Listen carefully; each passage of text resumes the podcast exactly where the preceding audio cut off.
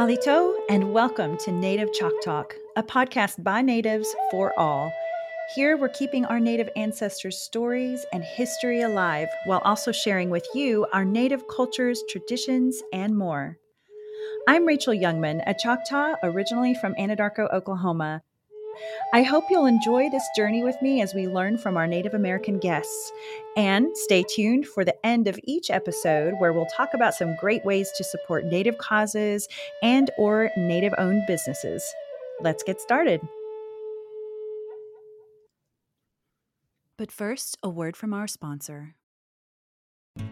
Potential is everywhere in the Choctaw people. It's in our schools and students it's in our small businesses and entrepreneurs. Potential is in our lifestyle and health. It's in our culture and heritage.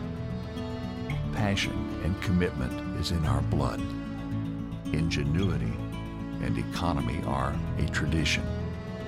And the Chahta Foundation was founded for this potential to cultivate minds and hearts to stimulate ideas and passions, to extend lives and improve health through education, and to preserve and promote the power of our past. The Chahta Foundation, meeting the potential of the Choctaw people. Imagine having a dispute with your neighbor or family member or rival, and the only way to settle it is to set up two teams to play a game so brutal, so fierce, that the results could mean death. You face off, drums playing in the background, pounding to a beat just like the heart, which is 60 beats per minute. With each beat, the two teams gear up for this game almost as they would for war screaming their cries of assumed victory before even starting, the drumming and shouting all accumulating until released to play. There is no protective equipment and very few rules. And so the game begins, injuries and all. The preciseness of hitting a tiny ball onto a small pole can only be best performed by generations of warriors passing down their skill and focus. That same focus that came from those who hunted the stealthy deer and the swift fish. Surely this game reflects centuries of these skills passed down from ancestors. Whoever wins, wins not just the dispute, but also their tribes, teams, and opposition's respect. Believe it or not, this game is still played today. However, it's played for fun, not to settle disputes. And one of the beautiful things is that it brings fellow natives together. It's called stickball, or in Choctaw, kapachatoli, and it's as brutal a game today as it was many years ago. Teeth can be knocked out, limbs can be broken, and at the very least, even t-shirts are torn to shreds from opponents clawing their way to victory. Today, we'll hear from three experts in two parts on this topic stickball, little brother of war. So, listeners, please welcome my first guest and fellow Choctaw friend, Brenner Billy. Halito Brenner, and welcome. Halito, thanks for having us. So glad you're here. I'm, I've been wanting to talk to you for a long time about this topic. It's obviously something that's exciting for people to know, and a lot of people actually don't know that stickball even exists. So Thanks for all you're doing to make our culture and traditions come alive with your documentaries. So, Brenner, tell us more about yourself.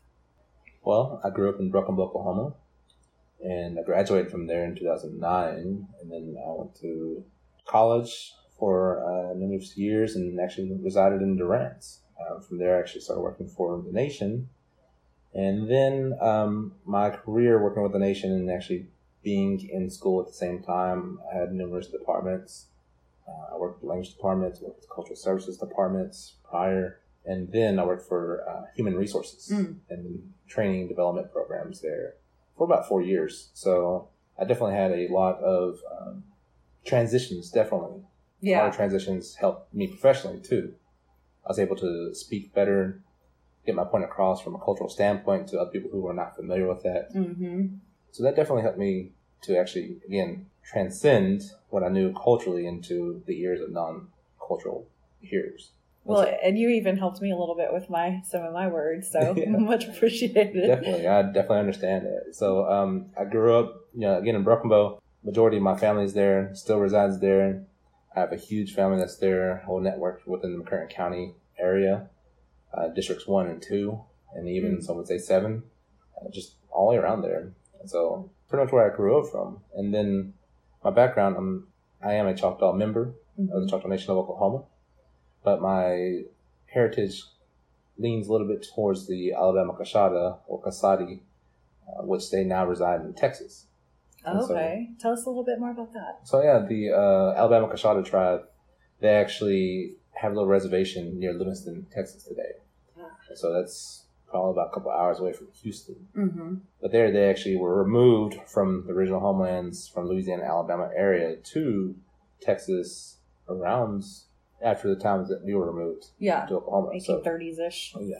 And so my family, my grandmother's father, my nan, we call her Nan, Mm-hmm. he is the actual Kashada or half Okay. Kashada. But they have a you know, distinctive relationship. The language is very close to Choctaw. Some Yeah. people will consider it as like, you know, how some people would- could understand Creek and Seminole you know, amongst the two. Like Choctaw and Chickasaw, that kind of same dialect too. Like Choctaw can understand Chickasaws and vice versa. So Mm-hmm. the Kashada and the Alabama, they're actually two different tribes, but now they are considered as one, which they actually are able to speak the same thing. Really? So like Choctaw, Chickasaw. So, if you're down there, you can speak or understand at least to I- some degree, right? Or is it dialect difference? Or it's definitely a dialect difference, and it's just it's so funny. Uh, Whenever I was down there a couple of years, that you know we were just talking, just generally just talking to people, and just some things that they would say that's you know in Choctaw is like one letter off, and I was like, oh, I wouldn't use that letter there, but I understand what you, I, Right. I would ask. Did you say this? And they're like, yeah, and I was like, well, we say this, and like, oh yeah, it's so close, and it's like, like yeah. Paoli, Oklahoma. We say Paola. yeah, there you go. Definitely, definitely. So, speaking of language, though, my career with the nation, I was a part time as a student uh, worker with the Choctaw Ikana, the School of Choctaw Language, Perfect. and I was to be a language teacher.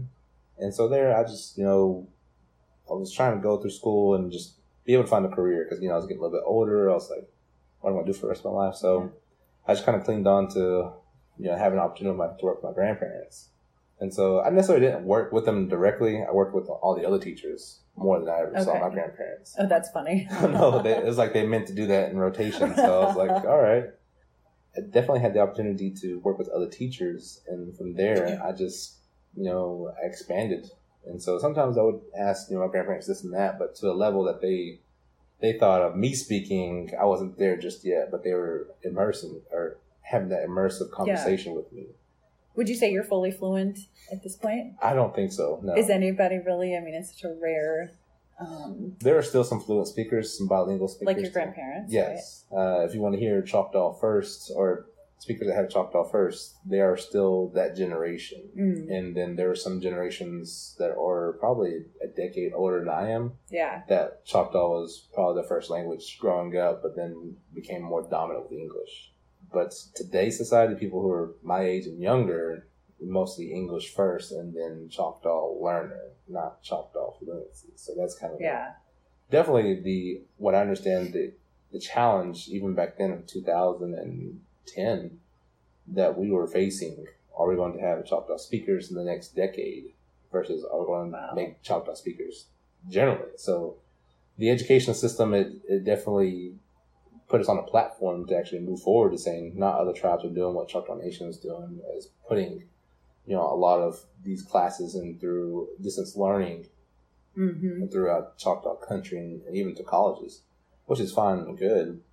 Uh, but we spent um, more time doing that than other reflecting on. Within the last five, four or five years, we actually started. The, the department actually expanded more of actually incorporating Chahta Anumpa back into the departments of HQ Mm-hmm. and even to casinos, which is commerce, Oh, and then cool. even uh, health services. So that was definitely um, the expansion. Um, I would say whenever Minko Batton got into office, that he actually had you know, those non-core values and the main three that kind of set faith, family, and culture. mm-hmm. That's where it was a pivotal point where everyone was like, "What is culture?" And so that's where I actually got to be when I was in training.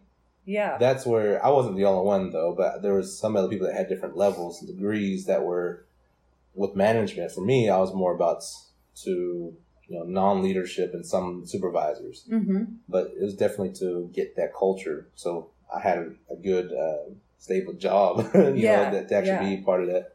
So I and I had a soft skills training as well, but that was that movement, that those values, what kind of brought some more light to culture.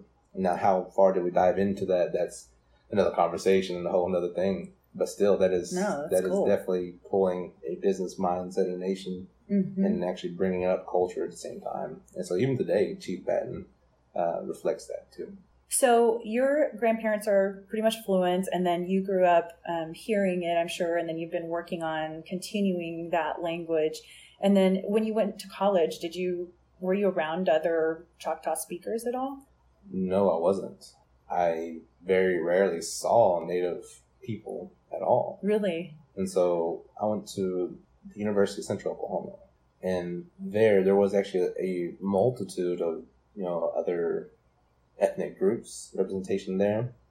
And the Native community wasn't very big there at that Mhm. time. There were some people that were Native descent and that were probably tribal members, but none of them was trying to be involved in like a group like people would say Native American Student Association or um, uh, multicultural diversity, which I was a part of that movement then. But we probably had probably six or seven students in the beginning, and then we kind of you know ventured out, and Mhm. Some left and some replaced. So it was just definitely not a big Native community that was to me relative because uh, I was Choctaw, but I wasn't a like a powwow goer, and so a lot of the Native tribes that were in there were from the plain style, and so Mhm.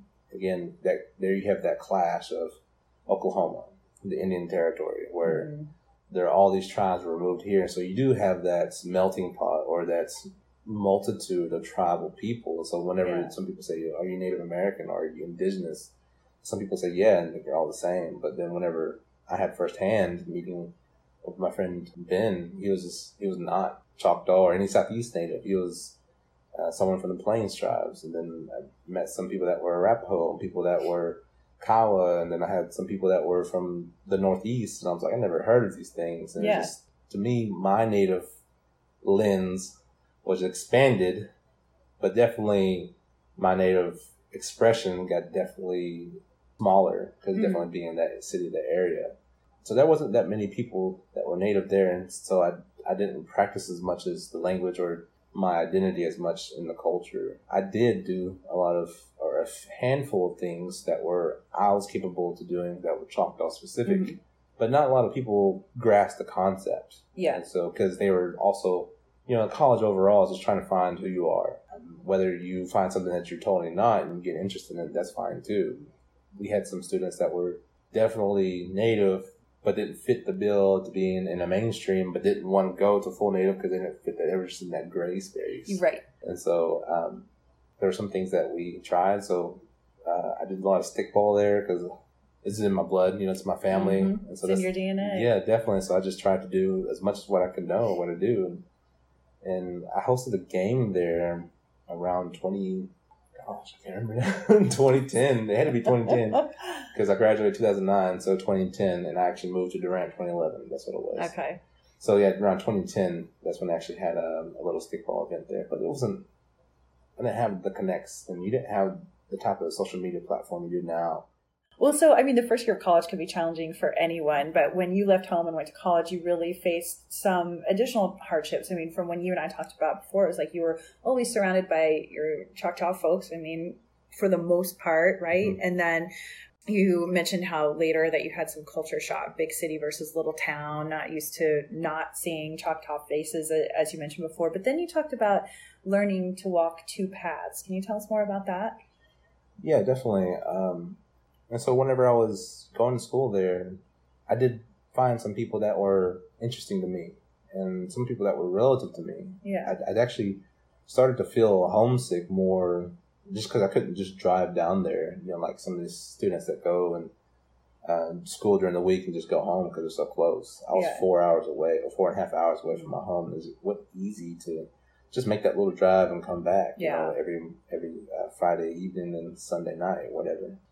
So whenever I saw some people that reminded me of home, which they were more country folk that Mhm. were also there too. Like they were there because they went to school as far as they could and just similar. So they were non-native, but they were just you know had some of the values that I remember seeing at home. This really kind of country, Mhm. kind of hickish, or you know people that I had the same slang and just little same understanding. So and then I actually did see a individual. He actually became a really good friend of mine and still is a good friend of mine. Uh, he was actually a Choctaw Chickasaw mix too from Ardmore, Hmm. but I always played against his younger brother in stickball, and so there I had a, I guess, a port or a connection with because he was also around those country Yeah. people too. So there, I, I definitely started to come around more around there and just kind of open up a little bit, coming out of my shell, being able to be sociable to those types of people. Um, because when I went to class, I just went to class and talked to nobody, and I just came back. And they happened to be a group of guys, and they were a fraternity. And I didn't know that, and I was like, because I just saw these big letters on this this house, Yeah. and I was like, no one really told me about that. I've seen movies and Mhm. heard, you know, the term frat. And I was like, I'll never be one of those individuals that would be in a frat. And then whenever I started talking to them more, they were pretty cool individuals and just a multitude, just like diverse people. And so the values was what I was understanding and seeing more. And so I just liked hanging around them more. So I hung around them, you know, like once a week. Then it became a couple of days of the week. And then every event that they had, they were, they were in rush. And so when they were rushing to find new recruits, I kind of fell into one of those things and I was unsure. Mhm. And so I got out of it. So I had like a whole year before I actually made the decision to join. Yeah. But the thing is, though, they kept me around. Like they still invited me to some places to go hang out and go Nice. eat, and uh, they had their own things that they do for the fraternity. But then what I liked about them is that they were graduating too. Yeah. like, that was so. How do I get on that level? Then you know, just some things changed, and so some people didn't show up the next semester. So I, I started seeing this mainstream society where you know everyone wants this, everyone wants that, everyone wants to work here, everyone wants to do their own thing. I just I just trying to take a taste of everything that was happening on campus, and then off campus, it's kind of the same thing. And I was like, I was wondering how these these individuals had the supports, or where they come from, or if they made it on their own, or if they had their own family that were supporting them.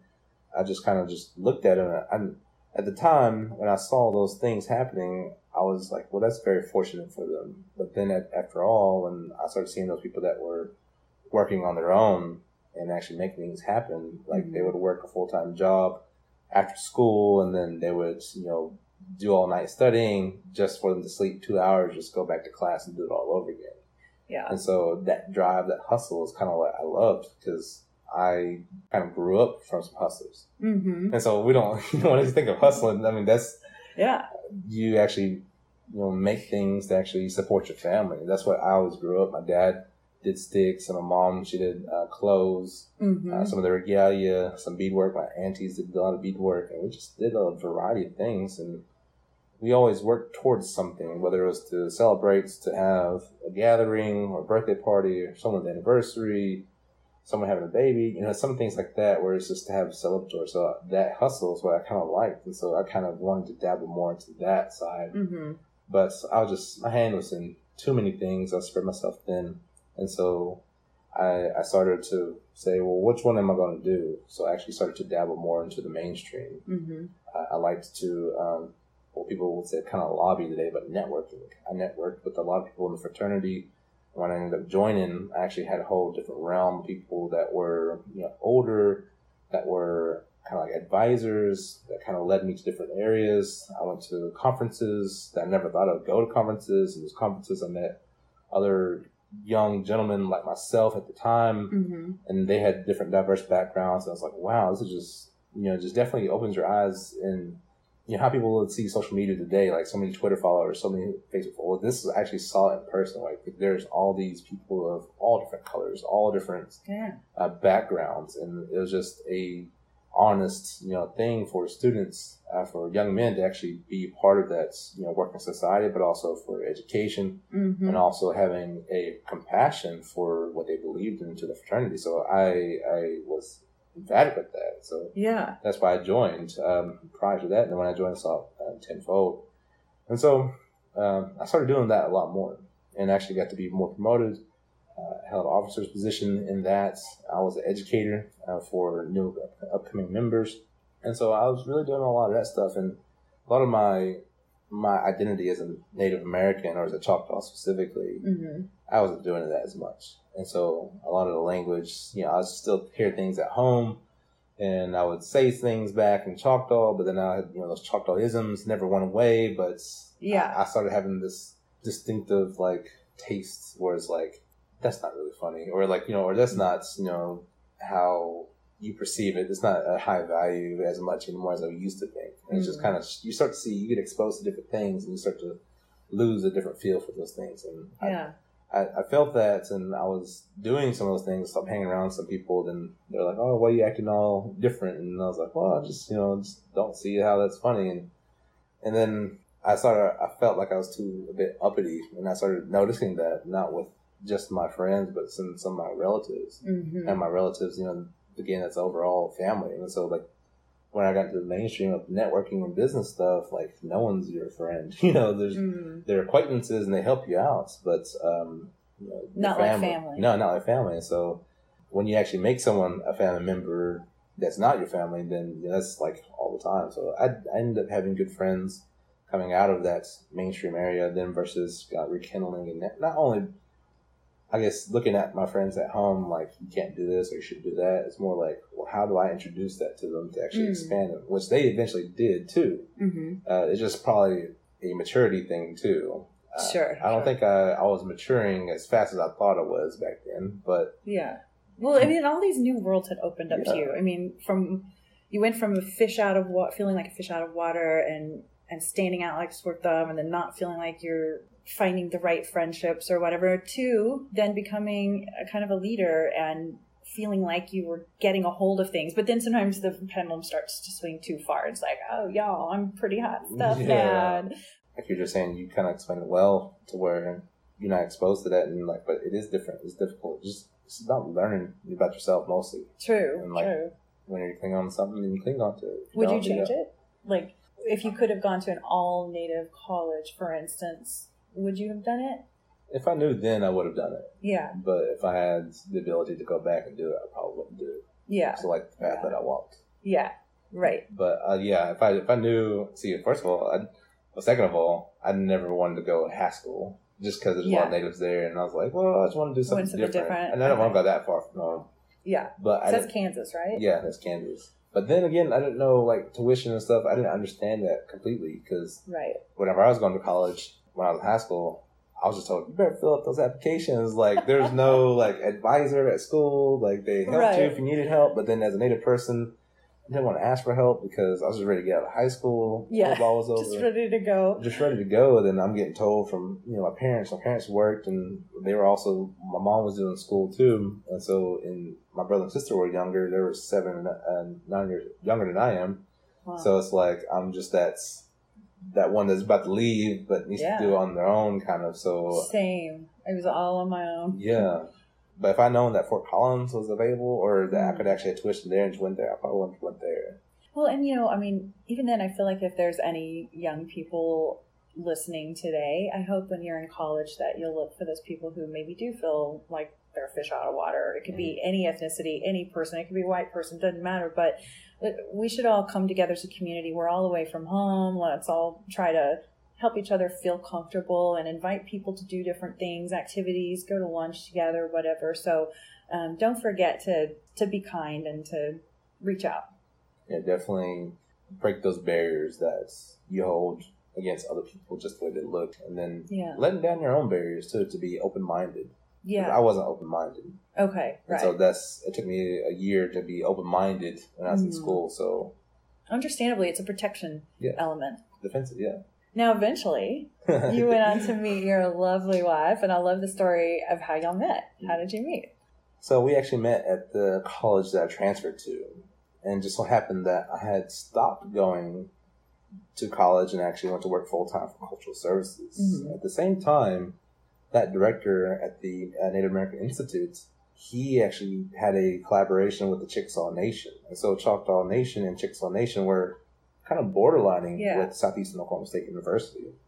So they had a summer program for like students that are going to college and that's probably the first time I actually had uh, met my wife, but I wasn't like talking to her because she was just Oh. young, and so it wasn't until the next year um, that well, we actually did a demonstration. We had actually or an exhibition, and we had it was just a social game of stickball, and so it was all them. And I'd done one before the year prior, so whenever I did this year, that that next year where my wife was at, um, she was just eighteen and just turned 18 and was you know finishing up and going probably going to go to college somewhere else i think that's Mhm. what she was saying and so uh, that was kind of the deal where uh, we actually played stickball and i had some friends from the community in durant durant area mind you back then a lot of people didn't play as much as they do now so it was kind of like five or six main ones that were around this area kind of Mhm. showed up and played and balled out. And so it was just always a fun thing, definitely to have that social game. And so that social game is different than our orig- original uh, Ishtaboli or Kapocha Toli game. Mhm. It allows the women to have a better advantage by using hands, or they could use sticks if they wanted to. But the objective is actually hit a uh, fish or a skull Mhm. at a 20 foot post. And so whenever the females play, we always tell the boys or the males definitely do not hit the girls, but they can hit you. Don't ever swing your stick. It'd be hard not to though. There's so much going on. It's moving so fast. It is.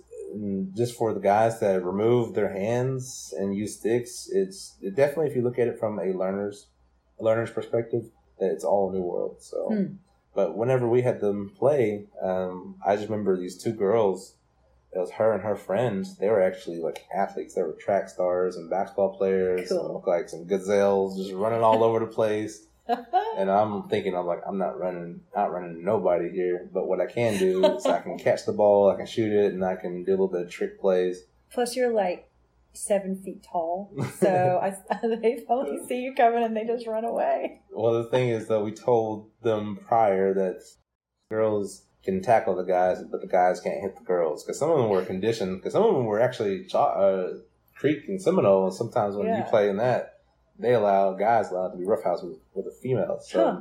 that was some of our ground rules, definitely from my perspective and from Yeah. our director's perspective, to not you know be hostile to females. So whenever we said that, some of those girls' ears kind of perked up. And like, okay, and so we see some people getting thrashed, some guys getting hit to the side, and just like little mini war zone out there. And, and The some girls of are taking us down, yeah. man. And there's always been more girls that show up to those types of events than boys, and just feel so bad for the boys that are actually trying to learn at the same time and they just get knocked out, you know, by a blind That is awesome. But yeah, we, we kind of met and uh, that way, and you know, they were just running around, and I do a little trick play on them, just kind of like make them miss me or go after the ball, or Yeah. uh, just because there's.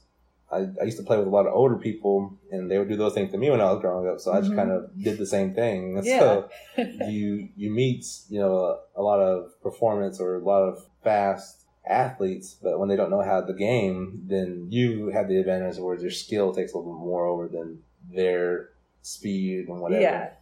Um, but once they have that skill as well as speed, then you're probably out of luck if you're out of shape. So which I was out of shape and I probably wasn't feeling it that day, but I just remember I would shoot and I actually I would hit that post or that fish. I think we actually lost that game. I think we lost twice to be honest because we were outnumbered like almost two to one. Really? Yeah, guys versus girls. But still, playing and being able to make people miss that was just always fun. Yeah. And, and I remember after the game, or that little game, we had a break, and I think it was only like an hour or so, a lot of time, and then all those students had to go back to the dorm because they stayed in the dorm for a whole week. And they had a whole lot of things going on that week. Mm-hmm. I just remember sitting in, under the shade uh, on this little pathway on the bench, and then she kind of comes up to me and just sits next to me, and she's like, "Hey," I was like, "Hey," just like just So awkward, romantic. just awkward, and she was like, "I like your hair," and I was like, "Thanks," you know, it Was was your hair nicely coiffed? no, day? no, it was not. So I used to have a, a mohawk that went straight back Cool. but it was long. So whenever I, it was growing long, long, I actually would have it in rubber bands, and it would go all the way back and kept the Oh, sides shaved. And then whenever whenever it got longer, I started getting it braided all the way back. cool. So I had a little braided So mohawk. she was all about it. I guess so. And then I asked her, I was like, why did you even come over there? She's like, well, my bag was over there first. I was Oh. like, really? I was like, I did not notice no bag over there. Uh huh. And so, Smooth. and so after our conversational piece was like, I like your headband. and I was like, I was like, dang, what else you like? You know, I was just kind of like, just like, I was like this young person trying to talk to me. I was, I, I really wasn't really having it. She, so she tells funny. me that, reminds me of that every time. She's like, you didn't even like me then. I was like, you're just younger than I was. I don't know. I just I was in a different different phase at the time. I was going through some things, I guess. I. Like you had blinders on. yeah, I had blinders on. I was like, you gotta be upfront with so me. So focused. I Yeah. know. I was like, I don't read nothing. I was like, you gotta be blunt. That's hilarious. And so she was like, yeah, I like that headband. I was like, yeah, my mom made it, and I was like, yeah. And I was always again about hustling. I was like, so just I was like, hey, I can send you what she can make, and that's like I'll, I'll sell it to you or something like that. Yeah. that's how our conversation started and it just ended really quick so i was just like i was trying to be just strictly business and Yeah.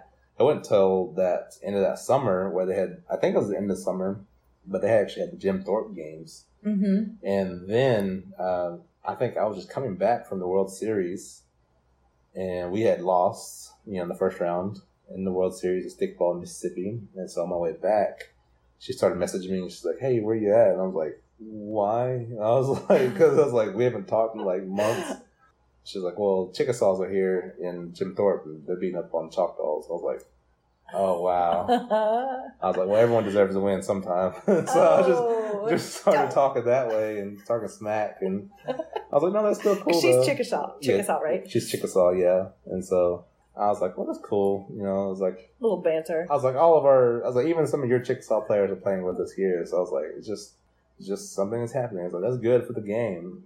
And then after that, we just kind of talked and talked, and she's like, "Hey, I'm going to Southeastern," and then there was like, "Oh," I was like, and then.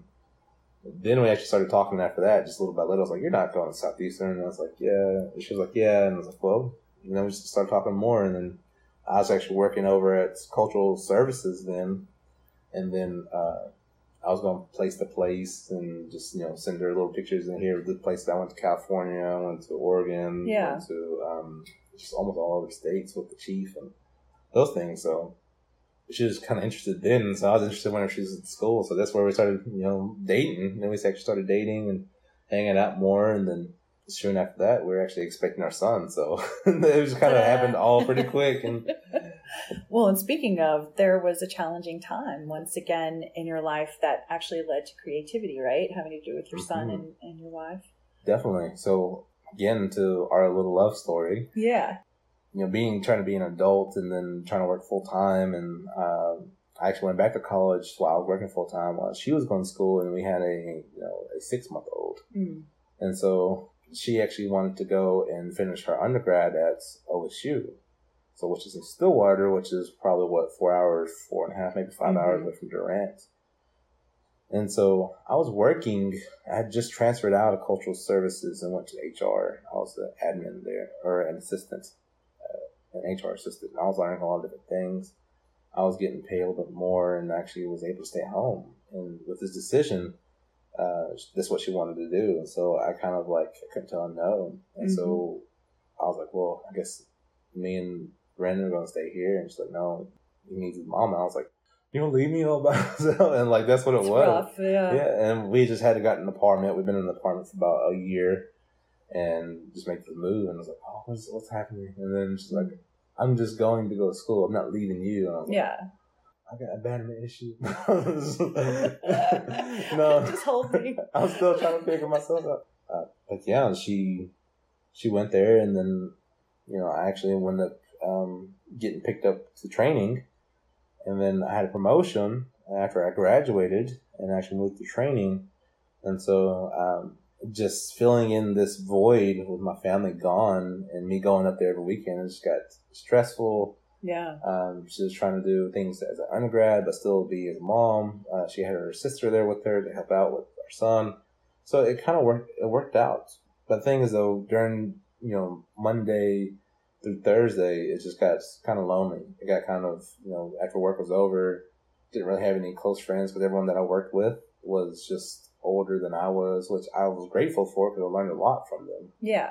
But then again, all my younger people, they were worked in cultural services or in different areas, and they were gone every weekend or every week, and then I couldn't be where they are, so I just like kind of like I was felt like I was doing time, you Yeah, know, where just right. like what can I do? So I did get kind of upset. I was feeling kind of depressed, and and I think there was a something with Southeastern. Someone had asked to fix sticks or to buy new sticks, and I was like, I don't think I can make sticks. I don't have none of my tools here, nor do I have tools. Then I didn't have tools then. I Mm. just had I just had a few things that were in my grandpa's garage that was all broken and rusted, and Yeah. and my dad and my family were in Broken Bow, so like I either chose to go see my family or go see my my parents, my my other family.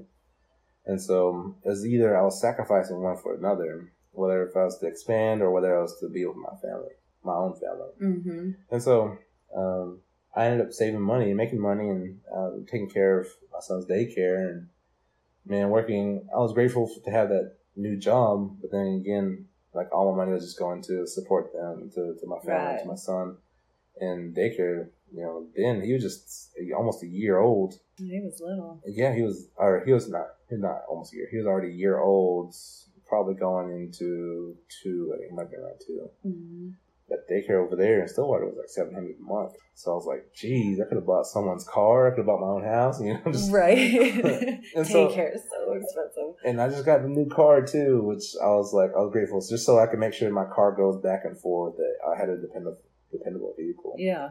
And so, what? How do I make up for the spending? And so, uh, someone actually had bought sticks from me or wanted to buy sticks, and um, they said, "Yeah, whatever you you know would like, or how much would it cost?" And I was like, "Well, to make these sticks, you know, it's like it's going to be this amount of much." Like, all right, that's fine. Give me four of them. I'm like, "What?" Oh my like- goodness. I was like, all right, well, I guess I better get on that. And so I did. And, and I was like, I don't have a place. Like, I was actually, so I'll send you some pictures. That's where I first started. okay. Love to see And it. then I recreated that type of environment outside here in Durant, my grandparents' backyard.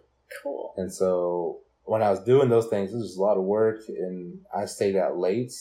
And then that, after that order was completed, I was like, "There's got to be a better way to to make these things." And I started watching how it's made, and you know, I started watching YouTube videos. I think I had finally gotten a YouTube sub- subscription, Mm-hmm. and then I was just watching a lot of like how people do manufacturing stuff. So how can I, per, as a person, do those types of things into my format of my culture or to, to Again, my hustling. Yes, Came my from a long line of people who work hard. got to change the game a bit. And Yeah. so I did. So I, I, I found my grandparents had a shed and no one ever used the shed. It was just there whenever they bought it and it was full of dirt, had a lot of tires in there and little critters were in there and looked like they had done past and whatnot. And, and so I was like, I just looked at it as, you know, an opportunity and I, I had to ask my grandparents first, like, you mind if I just turn that into a little working area? Like, yeah, go ahead. Because first of all, it's getting too cold to actually be outside. Because I was outside. I was literally outside working with a, a board that I attached to a tree and shaving these um, staves into sticks outside. And so I was like, I just didn't want to be inside. I just don't want the cold breeze on because you're bundled up, pants, People don't know it gets yeah. really cold here in the winter, especially with the wind when Yeah. it blows. It's just a weird place. And so I, I started cleaning it up and a lot of dirt, a lot of things, clean it out. And there's still some stuff that's in there that I finally cleaned out not too long ago that was like, dang, that was here whenever they first moved here. I can't believe I didn't miss that because I just cleaned enough area that was just for me to move around in. And I think I kept the dirt in there too, just so that it kind of helped insulated, you know, some of the area because there's no insulation. It was pretty much a hollow shell. But it was definitely better than being exposed to the wind. So when I when I did that, I started say, what else can I do? And to actually help progress, and then I those four sticks or a pair of sticks became easier to make. Um, I started questioning why do I have to make it this way? Why can't I still apply the same rule but do this? And Mm-hmm. so over that year time, I actually dabbled in what I had. I was making good enough money to support, you know, daycares, to support my vehicle and all the things that I needed. So I put little investments into maybe this business. And so, because um, a lot of people weren't making sticks here, Mm-hmm. especially Choctaw, Oklahoma, or Oklahoma Choctaws weren't making sticks. Yeah. So our relatives in Mississippi, they still make sticks because they have the knowledge and they have the resource. Yeah. So here in Oklahoma, there's only literally a few people, and my dad and myself were the only the other two that I knew that were still making them in Oklahoma. The rest of them just forgot it or died out Mm-hmm. or never transitioned it to another generation. So I just felt prideful because that was one thing that I could do that I was getting better at. And so when I did that more often, I was just like, wow. And so from then, making a pair of sticks took me a long time. I say a long time, like a week or two, for getting it, processing it, shaving it down, bending it. I could do it all within a day, but to actually make Really? it dry, yeah Wow. to make it dry and make it to where I wanted, I was happy enough with it to actually get to a person. It took me about a week Mm-hmm. uh, to get to that, or a couple weeks to get to that stage. And that was like, you know, one to five pairs. Now, kind of fast forward, that drive, that hustle, I'm able to make 20 within a week. Are you serious? Yeah, if I actually spend my time doing it. I thought one to five was pretty good. Yeah, So you've really learned how to streamline that process. Mhm. And there's different components, obviously, that we'll talk about later Mhm. about the stick to the sticks and the and the ball itself. So it sounds like is it that you're taking certain parts? You're like, okay, now we make all the net. Now we make all the. yeah. It's pretty much, yeah, it's stages and phases. Mhm. And so, um, whenever I saw that I can make those things better, that's when I started investing more in that. So, my drive to actually have that household to support my family, but also it's been my time, that loneliness or that Yeah. depressive state. I was taking that negative energy and putting it into something positive. Love that. And so I loved it too. And like, I was so excited. I would actually learn stuff at work that was work related. And then towards the end of the day, I was so excited to get to the house so I can actually do something productive as well. Cause I was, I was learning a lot of stuff, you know, they, um, mentally, I was learning a lot of stuff like that was pertaining to the work, it was pertaining to, uh, training. I was getting like a, a lot of knowledge dumped into my head. Mhm. And then I needed to exercise that. So the best way that I learned how to do exercise or move my hands was just with sticks. And so I would pick up logs, I would split them, I would do it by hand, and then I would start shaving by hand. I was getting a movement. I was like, I was growing. And so I was having the best of two worlds in a, in a wave with that. And so I was being very productive at work, being very productive after work, spending time quick. I'll uh, tucker myself out, go to sleep, and do it all over again. And I was Yeah. still like being correspondence with my, with my family, talk to them over the phone or see pictures. Except now you're like, I, I gotta go. I gotta go make some sticks. Yeah, yeah, Or definitely. before you're like, can you please talk to me some more? yeah, that's what it was. And now it's like, hey, I got this going on. And then Yeah, my wife, purpose. my wife, she's always like, well, why don't you, why you always do that? You know, I'm like, I don't know. You know, it's just like, But hey, some- it's if nothing else, it's bringing home more bacon too. yeah, I finally ended up told, telling her, I was like, it's just something about it that you know, I love doing. And like, she, she knows that I love doing it too. Yeah. So that's why she kind of like sticks with me, you know, to stick with it. It's just like you need to do one or the other. It's because she's like you can't do both. I mean, you can do both, but it's just it definitely affects you. And I started seeing that definitely in the last last couple of years. I was like, well, I had to choose which one uh, or Yeah. choose seasons to actually do it. yeah, kind of figure out how to manage your time and Yeah, all that. So, what, what does it mean to you as a Choctaw to be able to make these sticks? It's definitely something that you. Uh, I think about this every time whenever I make them, and sometimes I don't think about it, anything at all. But I do reflect of where I learned this knowledge. This knowledge came from my dad. The knowledge that came from him was from my grandpa, and the knowledge that came from to my grandpa was from our uh, great uncle Cleveland, and then from him it was probably um, someone that was older. And so, to me, when I was started making it, it's just kind of like I come from a family that has been cultural keepers for decades, and so I just felt like this is probably. At first, I felt like I was continuing uh, a phase or a step that my dad uh, was doing because that's all I remember growing up to make ends meet. You gotta make some sticks. Some people love sticks; they want to see it as you know wall hangers. Some people want to use them. It's just people just admire the arts Yeah, and the versatility of it, actually using it. And so I just felt like I was just continuing his work in a way. hmm Not that I find that I should make my own path in the way of doing it too. And then now, of remembering and learning from him, and then asking him questions, and even asking Grandpa questions, and even my great uncles, which is my grandpa's brothers, you know, they actually give me little tidbits here and there, and it's Mhm. like as a Choctaw person to make these sticks, it's just like it's it's empowering. It's it shows that a lot of people don't have the ability to do these things as Choctaw people and as people in general. Because Mhm. not a lot of people like doing the woodworking. People just rather buy something that's mass produced and it's for lower quality. And some people don't understand how things are made by hand. Everything's just so refined. Yeah. And so whenever I looked at making sticks, I started understanding that things from nature, we embody it all the time. It's just in a refined state. And so I was just sitting there thinking, how cool and how interesting is it that you actually put your self worth into something that's natural, that becomes something else that's symbolic to years of transition, years of you know hardship, and then to definitely for years of celebration and revitalization. And so I never saw myself as being that way until maybe the second or third year whenever I started doing it more often until I was like, I definitely need to be better at this because who am I who am I going to teach Hmm. to actually do this? Because that's to me that's probably the true fashion of how our understanding of oral traditions of our knowledge it has to be taught by somebody and so i'm learning just so that i can pass it on to somebody else and to me I always felt like it was family oriented you know like Yeah. Um, when my son was born, the first or second year,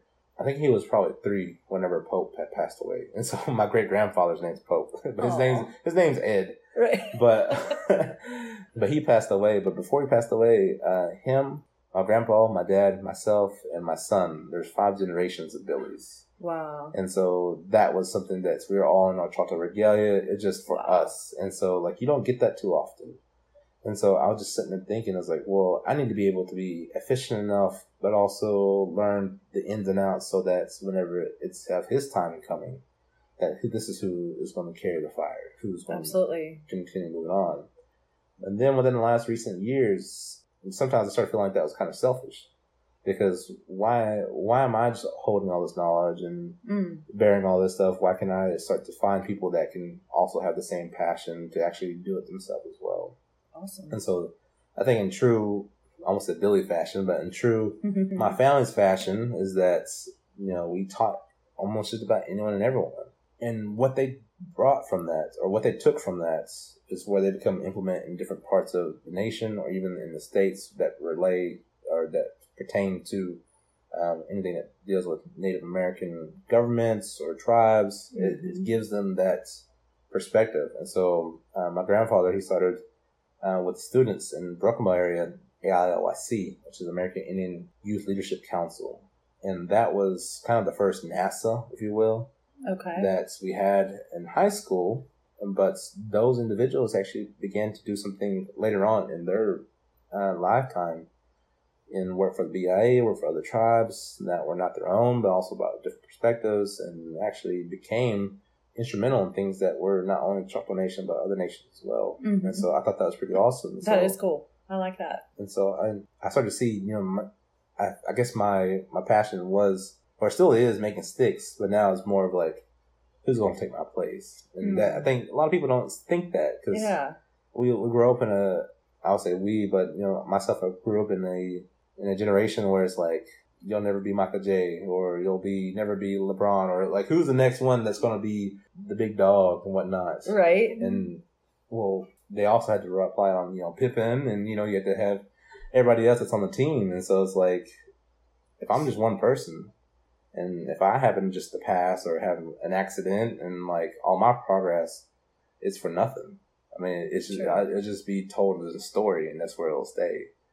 And so that's where I started seeing more of like, well, when I'm gone, you know, who will be doing this? So that's a lot of recording, Mhm. a lot of pictures, even just mapping things out, and then trying to teach people more about how to do this. So when I reflect as a Choctaw person, when we talk about stick pole making it, it it's all those embodiments of, you know, past to the present and to where we're going to the future Mhm. all those aspects of I guess you carry that definitely with you whenever you whenever I carry that with me whenever I start making those sticks and uh, saying that I can do this, but I also can do other things as well. And so I think that's just kind of my little vision, definitely to um, that I think over and over again whenever I make them. That I I am able to do this, do something that's not normal, or I don't say normal, but it's not it's not popular, right. To It- make it, It's, a very rare, narrow niche. It is, and I'm glad to be a part of it. Uh, within the last probably four years, uh, there's been some makers come about actually not only in Choctaw but also Chickasaw. So I have some friends in the Ada area that are actually that are Chickasaw stickball makers who we all learned from this almost similar people in different perspectives in different areas. And so I'm with the with Justin Skaggs, the uh, Lacra- uh, Wood Lacrosse. Uh, he actually did a little um, series over us, and he actually kind of gave us a little platform. It just shows a different variety of individual people that where they come from, what they make, mm-hmm. and I, I, just absolutely love that. And because even though we have a similarity, we're all still so different too, which is pretty right. cool. Yeah. But I think overall, that's pretty much my my thinking of how it means to me as a stickball person and maker and as a Choctaw person. Mm-hmm. It just kind of comes in full circle in a way. Well said. That's impressive. But what a great story of turning a rough time into something beautiful. And you're lucky in that you get to use your talents in your career with the Choctaw Nation, right?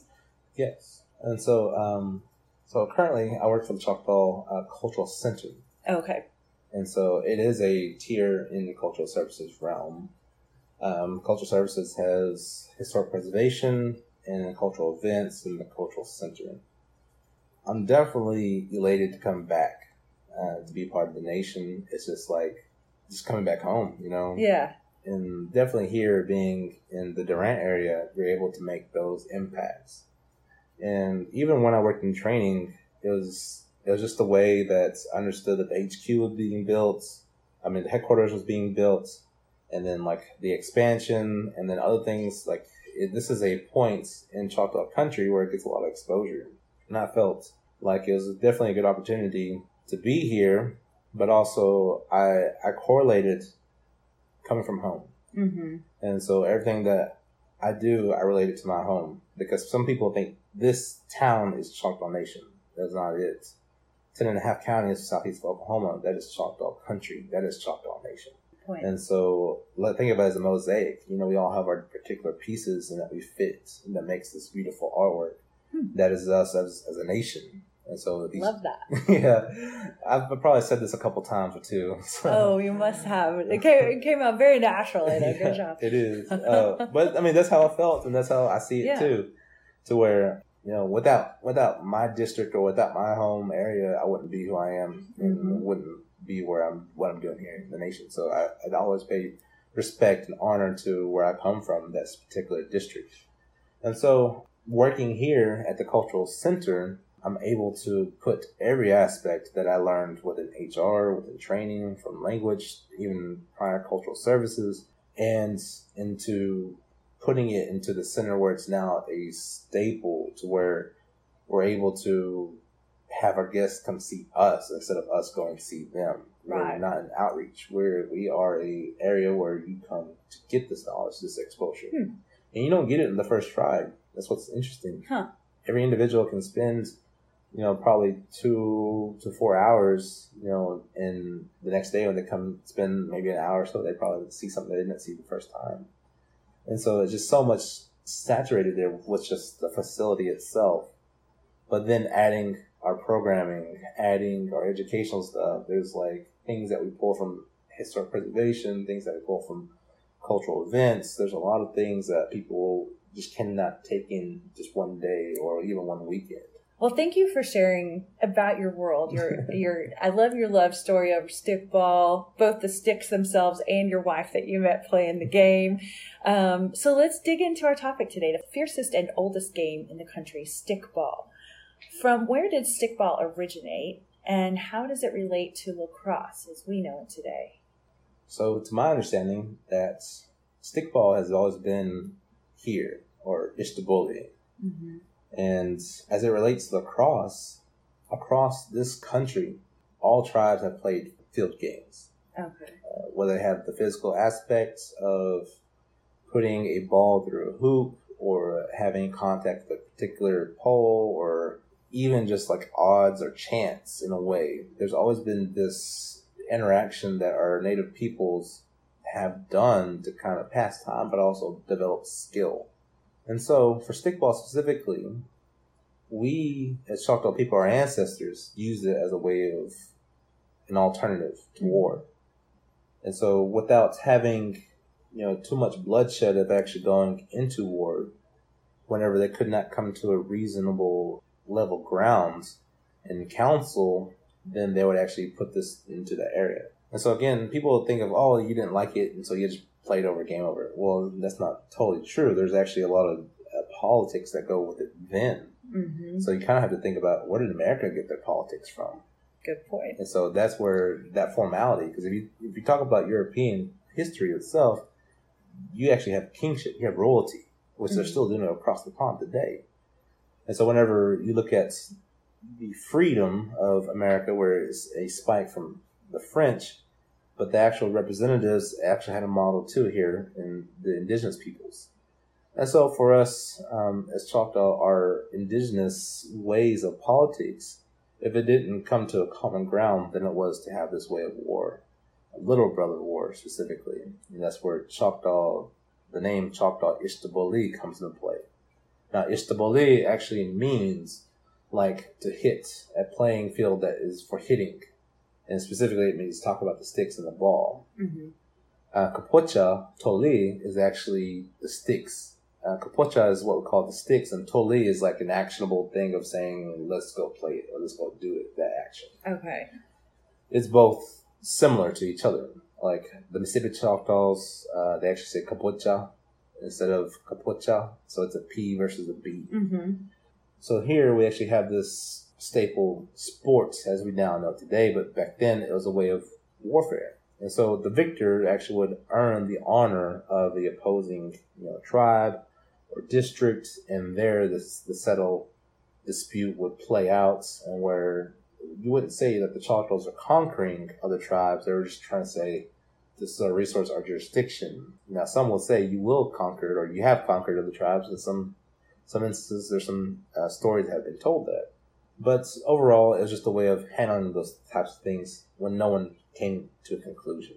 I love that you said it, it was an alternative to war. So I'm thinking, why don't we just globally introduce stickball to everybody so that maybe we can solve the world wars and we can all have peace?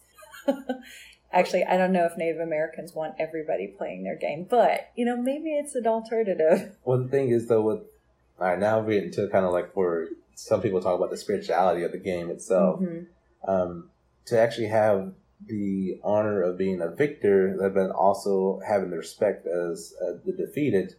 That was still it. You had to have the honor and respect to actually become the victor, but also to play, Mm. you know, the, the defeated as well, because that's where it made it work.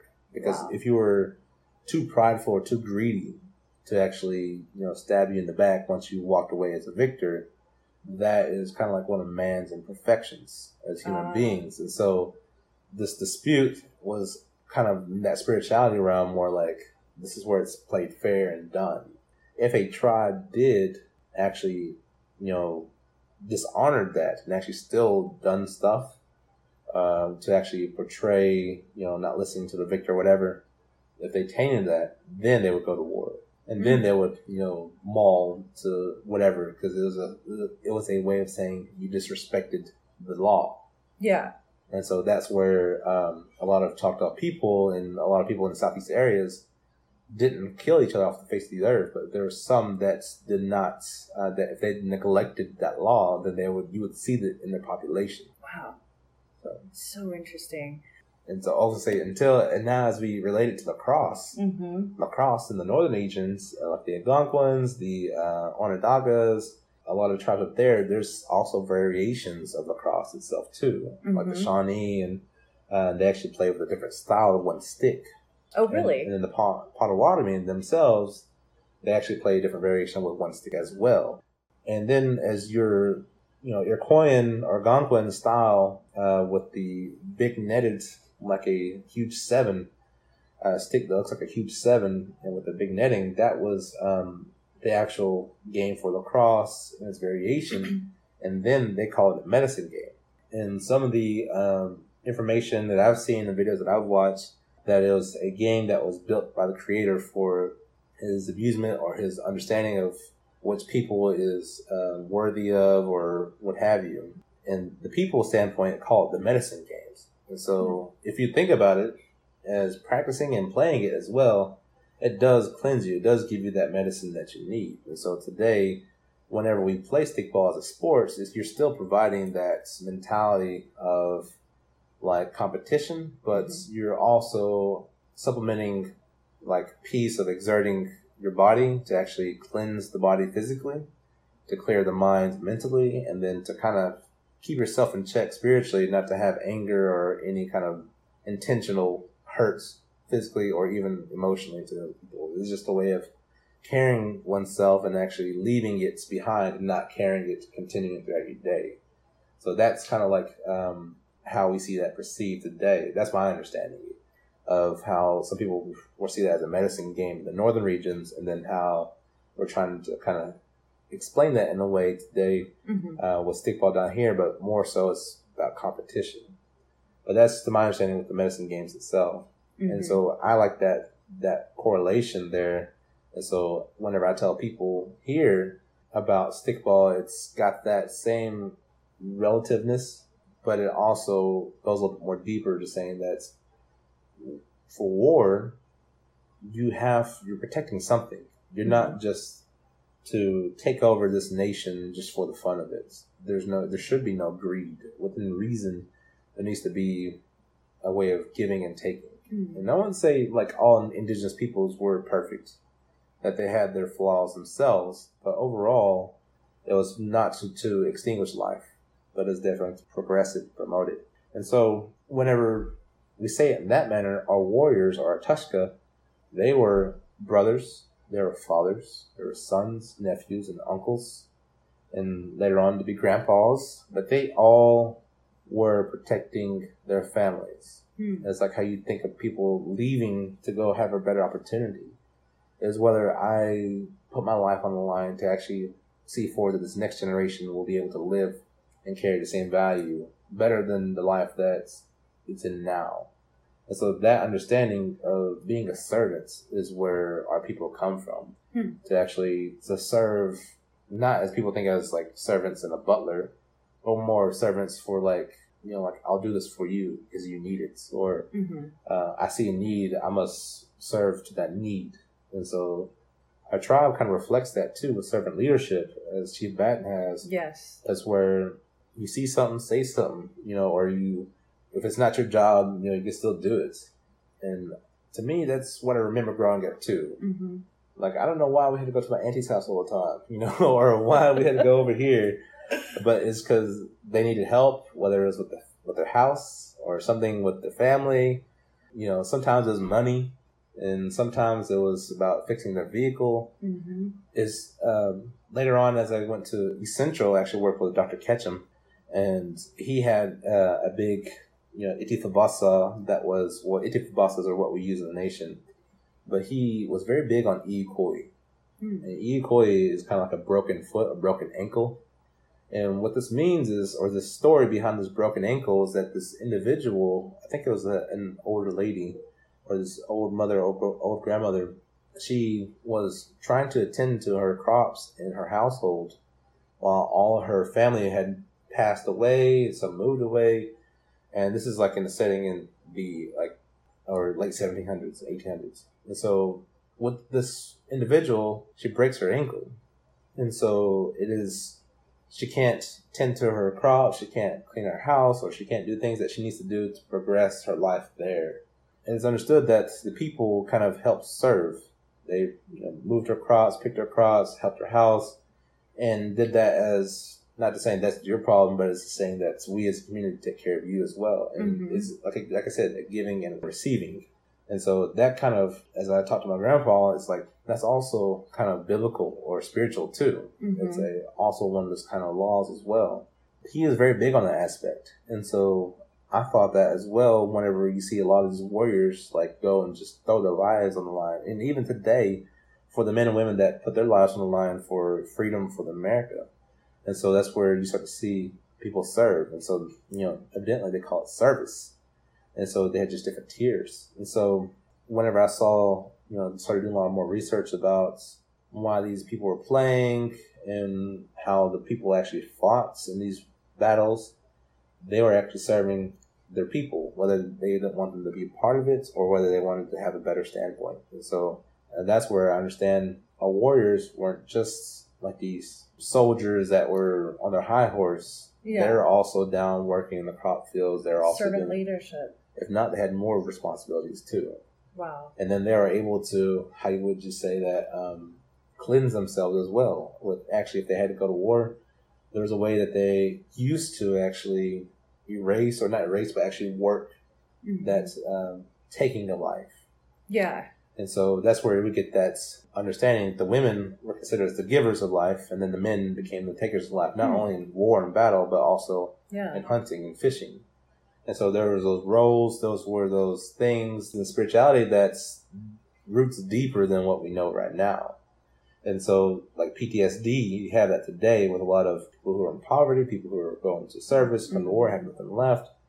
Well, back then, my grandpa would always tell me that they actually worked those things, those spiritualities, those mentalities. They talked about those things and they actually move again that negative energy into a positive state.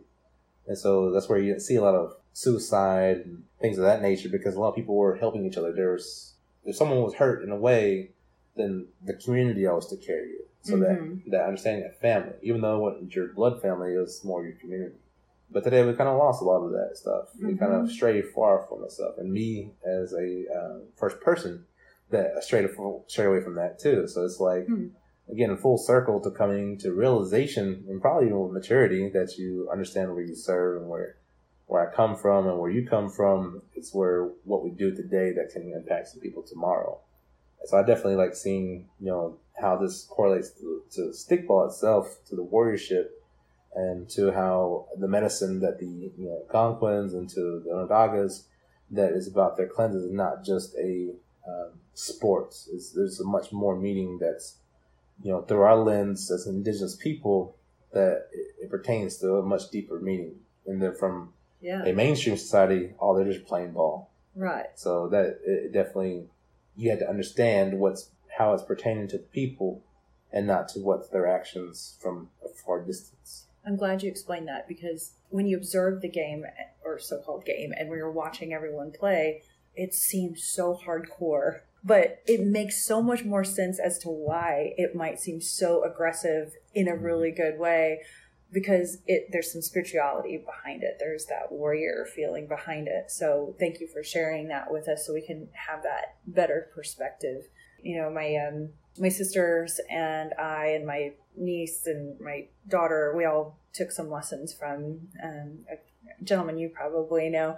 Um, and we took some stickball lessons, and the whole time we were just always focused on just technique.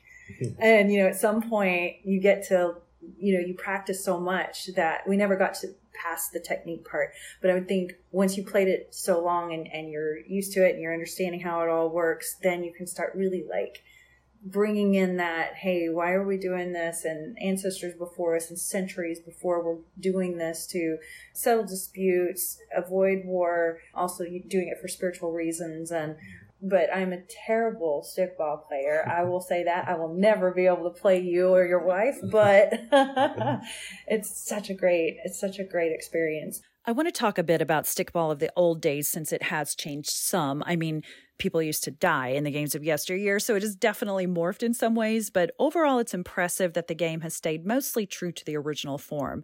So I'll paint a picture of stickball in years past. Before the game, the opposing tribes would try to come to the terms of the game, but if they couldn't come to terms, they would go to battle. So, if and when all terms were agreed upon the night before, the tribes would perform similar rituals to their pre war ceremonies consisting of wearing regalia, dancing, singing, sacrifices, and calling to the spirits for help. The goal of the ceremonies also being to intimidate their rivals. Medicine men would bless the game, the sticks, and the players, giving them scratches that were said to make the blood flow freely for the game, which would lead to a win. The players would paint their bodies with charcoal and paint and would also decorate their sticks. And they'd limit their diet as well in preparation and drink Spanish tea that was made up of the tree bark from red oak trees. And they'd work themselves up by not eating and sleeping so that they'd be full of rage by the time the game started. Each player would also place a wager to put up, such as wives, children, horses, knives, and more. Yep, you heard that right about the wives and children. I suppose if you hated your wife, or maybe you had a kid you didn't like so much, you could maybe hope that you lost, I guess. So the items bet upon would be awarded to the winners every quarter throughout the game. Anywhere from a 100 to 1,000 men from opposing tribes came together, screaming their war cries and ready to play their best in hopes of winning for the tribe. And off they went, full force, no rules, and the spirits on their side. There were no referees. Trees or rocks were used as goals, and they were allowed to hit their opponents with their sticks. All players played for the duration of the game, which would last for days, usually from morning until sundown. Even in 1937, there's an account of an eyewitness named Frank Grawl who was interviewed from Wewoka, Oklahoma, saying, but when the first fellow got the ball, some player hit him over the head with a club, peeling the skin until it hung over his ear. The battle was so fierce that when the game was ended and one side had been chased from the ground, the pool was perfectly bloody the pool he's talking about is where the women would pull the men from the game and place them in pools of water to try to get them to regain consciousness. He then said, this was the last Indian ball game played in such a brutal manner, for the government took notice of such brutality and sent deputy marshals to the games to prevent such cruelty. At this game, I saw players bite one another. Wow. So let's talk about the equipment. As mentioned earlier, there are two sticks, a ball, and a pole. What are the sticks made of? So yeah, the sticks they're actually made of hickory. That is a kind of the traditional resource. Uh, a long time ago, like the hundreds of years to the thousand, they're actually made of like smaller trees, like saplings. Okay. But today, with you know more man-made tools that can help process better, we're able to get bigger trees and cleaner wood. But even the style of the stick themselves from then to now is changed drastically. Even within the time from now and even to the 1930s uh, to the 70s, the sticks themselves have changed in somewhat design hmm. because hmm. of resource shortage and tool like don't know what how to use certain tools. And so um hmm. almost incompetence, but yeah. pretty much that too, yeah. Um, Our ancestors are looking at us going, "Really? That's what you're using?" Oh, like a machine. like, how do you tell someone to use a table saw who's never seen a table saw before? Right. No, I think I think our ancestors are probably very proud of what you're doing. Yeah. Thank you. but definitely with that, you see two sticks and a ball. The sticks themselves, they are extensions of your hand, and the ball itself is close enough to the size of a golf ball. Uh, we'll say probably a quarter of an inch thicker than a ball, golf ball itself. But the objective is to actually have the ball hit a post that's 4 by 4 by 12 foot tall. And you're able to hit this post 360 degrees. Mm.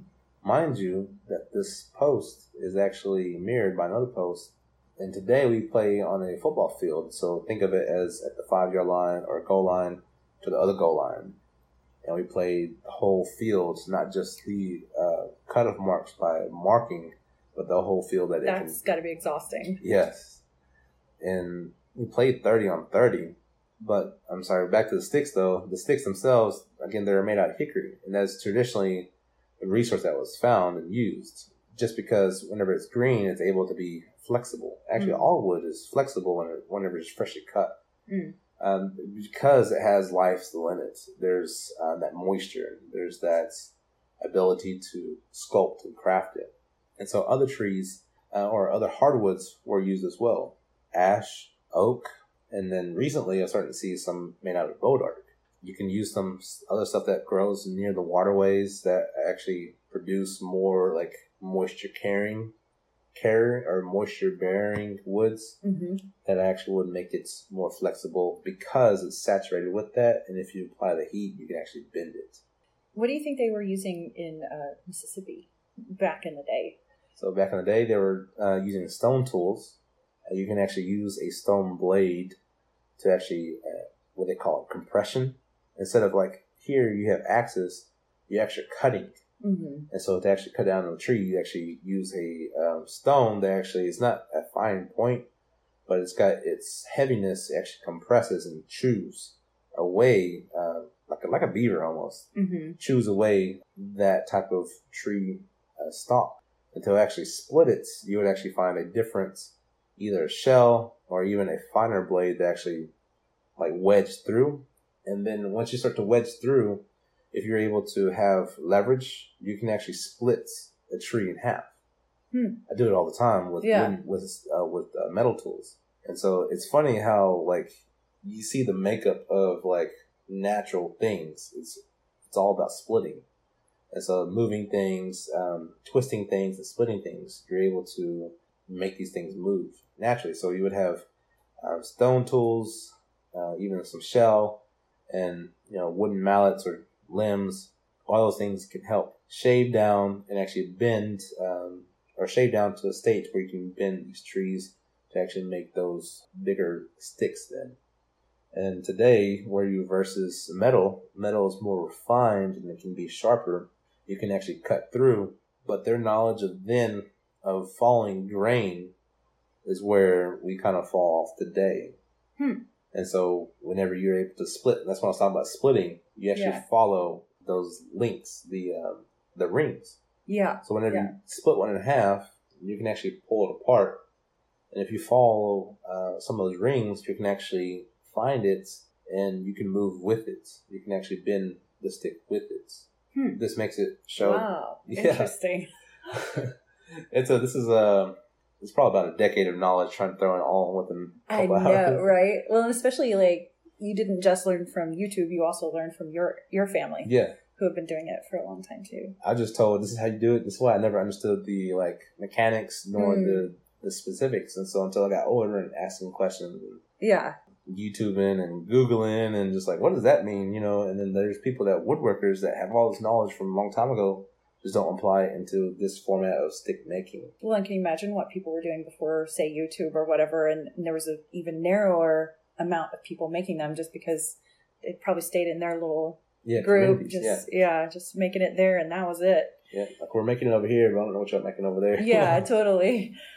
So yeah, so the sticks are made out of hickory, bent by using steam. Today they're probably bent by steam, or um, some would use probably heats uh, over an open fire like our ancestors did, or you can even do it in a um, like heat gun. I started recently doing what our ancestors did, which was actually having it over an open fire and dousing it with oil.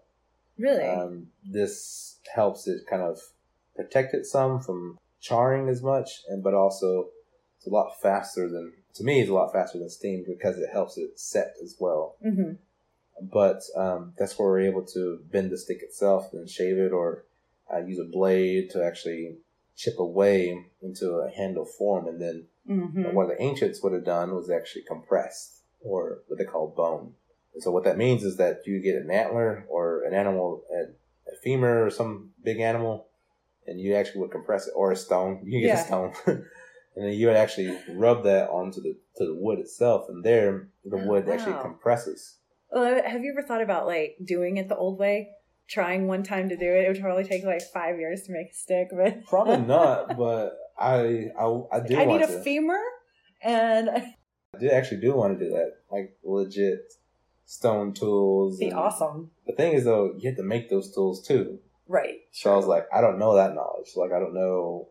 Do I just find a rock that I find on the side of the road? Yeah. Because there's different rocks for different things. And so, like, yeah. like granite, you know, granite's pretty hard, but the stone they use in ceremonial axes were like greenstone. Hmm. You can't find greenstone unless you're, unless you're talking about jade. But jade's not as sturdy or heavy duty like this greenstone that they found in Mountain Oh. area. And that's where you get that whole thing of like ancient aliens, like how they cut this stuff. Yeah, know? how'd they do that? Yeah. Stonehenge and all Yeah, right? We'll find you working on it like for 20 years. Your beard will all be grown out and your hair. Why did I ever start this project? That's my own independent study there. exactly. And so the end of the stick is like a basket or, or webbing or something, right? Yes, to hold the ball. it's kind of like a um, a hoop or a yeah. So it's it's actually one long stick, and then you actually make a kind of a question mark, Okay. but it closes. hmm And so whenever it closes, you can actually start to render or fade before it bends. And once it bends, you actually meet two ends together. So you have a nice teardrop looking cup. Okay. Some people call it a basket, some people call it a cup. It's different for everyone else. But for me, I, I like using the term um, cup. okay.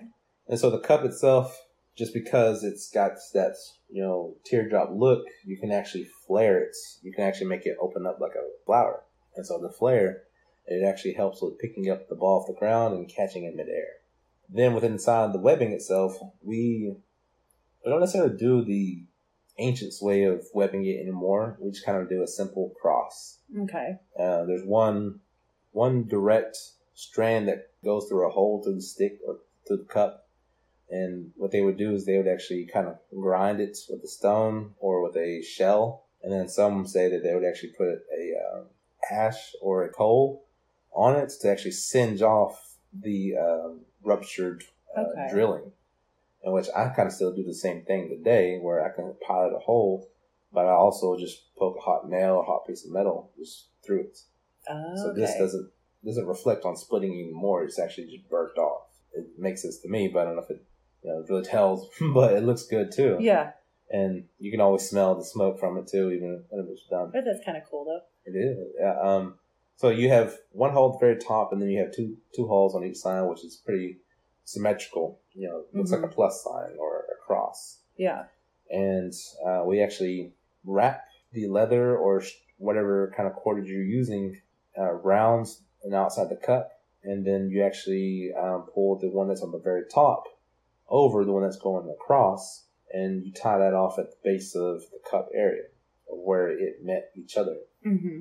And so um, once you do that, then you kind of halfway done the wrapping of the one that goes from side to side, and you use that leather to actually wrap rounds to actually give it a second layer on the one that's going across. But Yeah. You also bind the one that's going up and down across it, so you actually see this, you know, cross uh, cup. And so this this actually helps us uh, pick up the ball because that top piece of leather or strand, whatever it is you're using, is at an angle.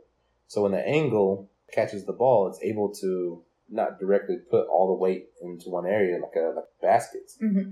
It's actually to deflect pressure into the seats of the cup, kind of Really? a cross.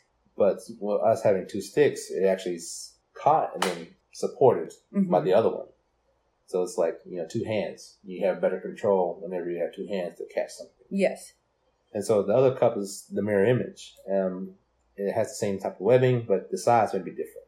Mm-hmm. And the reason why they say different sizes is because uh, some will understand that the old story that actually from Mark's dad, I remember hearing the story from Olin, Olin Williams, was saying that you know the bigger stick was considered as the father, and the little stick was considered as the mother Really?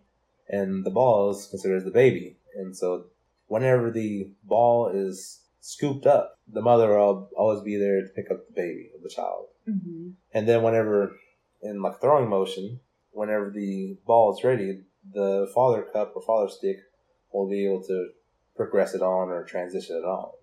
And That's as it beautiful. and as as it's in this you know motion, whenever the father stick's about to you know throw it, it's also showing that the mother stick is always is always going to protect the baby or the ball itself for whenever however long time needed. Yeah. And so it's a family unit type of deal to where you have both of them together. So as kids, you understand that a lot more than Yeah. one stick. Yeah. That- that's just one variation. I may have not told it verbatim what Olin said, but I, that's kind of how I feel. I I understand like some of- that. and I even told, asked Olin before. I was like, "Hey, how's that go?" And I told him like just what I just kind of told you. He's like, "That's a good version of it." I was like, "Wow, It'll do. I know. I was like, Pretty good. I like that. That's that's actually very lovely. And then the ball itself, um, they used to use a hickory nut Mhm. or a clay ball, or sometimes a stone. And then if it's a small stone, they'll actually wrap other types of fabric. I was gonna say getting hit in the head with Yeah. those would hurt. It'll hurt. It does hurt too. um, they would use a something to kind of give it a, a weight, and sometimes the weight varied depending on the maker.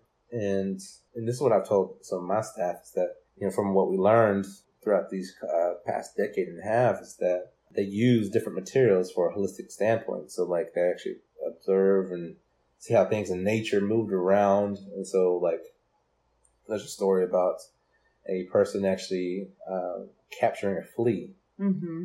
and then putting that flea inside this core of this ball and then stitch it like you know a normal baseball or kind of like a baseball because it's what they used to look like a long time ago Right. like a baseball it's like a uh, material wrapped around this core and stitched. Went until later on, uh, around after European contact, that they actually started playing with a woven ball that looked symbolic or similar to like how the basket is woven. Mm.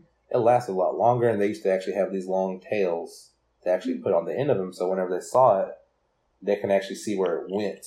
But then today, uh, since we don't play like outside normally uh, in wild terrain, it's more of a in a platform that's more like Sure. sport, uh, and we play at night now. And then we have you know lights like Friday night lights, you know, Mhm. field lights. To see something that's reflective, we use a highlight orange paint. So we actually paint them all the day, just so that you can see it more vibrant, not just for the players, but also for the people in the stands. Yeah. Because if you don't have a trained eye for it, then you'll miss it. Oh, totally. It's so small. Definitely. And how small is it? Uh, Typically, you said. like I said, it's probably close to a quarter of an inch thicker than a golf ball. Okay. So in gotcha. diameter size, so half, a, half an eighth of an inch Gotcha. on each area of the ball. And so you talked earlier about the poles hmm and that they're on either end of the field and players use their sticks to pick up the ball and then they try to throw it at the pole, right? Yes. So the pole today is a four by four post, so four inches by four inches on all sides and twelve foot tall. The objective is to actually have that ball hit that post. Um, if you're talking about the time when the ancients played in the Ishtaboli time, it was more of like a post and lintel uh, type of deal where it was they would find these skinny trees and they would actually bind them together until it makes a big like hockey goal, Ah. but it was like 15 foot to 20 foot tall Mm-hmm. and it was binded at the top. And so it's like a window, like a gate almost. And you had to have that ball thrown in that gate. Okay. Yeah. So mind you, this is a lot easier goal, a lot easier thing to do. And you either had the Mhm. ball thrown in there or you had the ball in the sticks and you ran through that gate. Okay. It's a lot easier compared to this 4x4 post today. But then, mind you, you had hundreds of thousands of people playing back then. True. and then they used to hit each other with the sticks and then wrestle, kind of like wrestle or fought on the field, so to make you lose possession of the ball. Today we don't do all that. Uh, today what we do do is that we still tackle, we still do a little bit of wrapping up, but making this a miniature version of what our ancestors done, we amped up the skill to actually have that ball hit the post. Gotcha. And so the actual sound of hitting that is called nafti. And so it's kind of like a, you know, kind Yeah. of thing. And so we made the poles today to sound hollow just so that whenever it hits it, you can hear that. okay. Because some people will say, oh, he hit it, you know, and it just like barely missed the millimeter. Yeah. And some people like, didn't hear the didn't hear it. You didn't hear it. Yeah.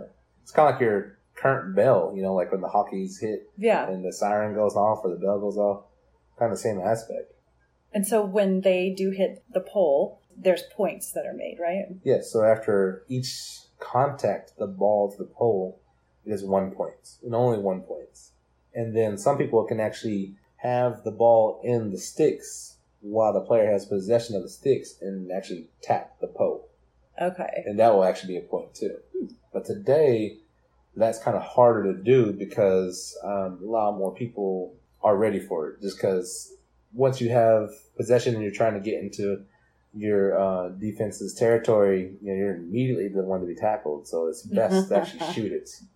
Right. Yeah, there's strategic plans that you can actually set your defense and offense up to actually move around to actually either shoot it closely or tap it. Mhm. Today, it's very it's a lot harder to tap it because you have to hit the post, make it noticeable that you hit the post with the Mm. sticks and the ball, and then you still have to keep possession of the ball after you had tapped it Damn. for over two or three seconds. It's, there's so much skill involved in this game. hmm I mean, I think that people that are really into sports, like, you know, let's say you're a football player or you love watching football or whatever, Mhm. go try to play this game, you know, or if you're a lacrosse player, even better. I mean, obviously they can already. Have you played lacrosse players before? Um, I have not. Uh, well, I've just always wondered if they have, you know, they ac- walk actually, into it a little more easier than some people would. Actually they do because they had they grasped the concept. Uh, we actually did have some lacrosse players come.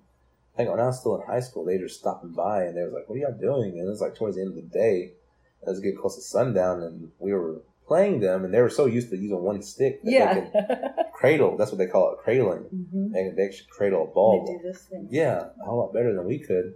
But the thing is that whenever they threw it, they were so used to you know swinging it, and they actually would just be over. They actually shoot over the post, Mhm. and then we had to. Someone actually scooted far away, and actually when they threw it, because it's a lot lighter ball, it's a lot shorter stick, Yeah. and so uh, I actually seen one lacrosse player actually throw it like from half court or halfway, wherever that was, and actually hit the post. And it was like barely dark. It's like that was his luck, but they still had you know the ability to fling it.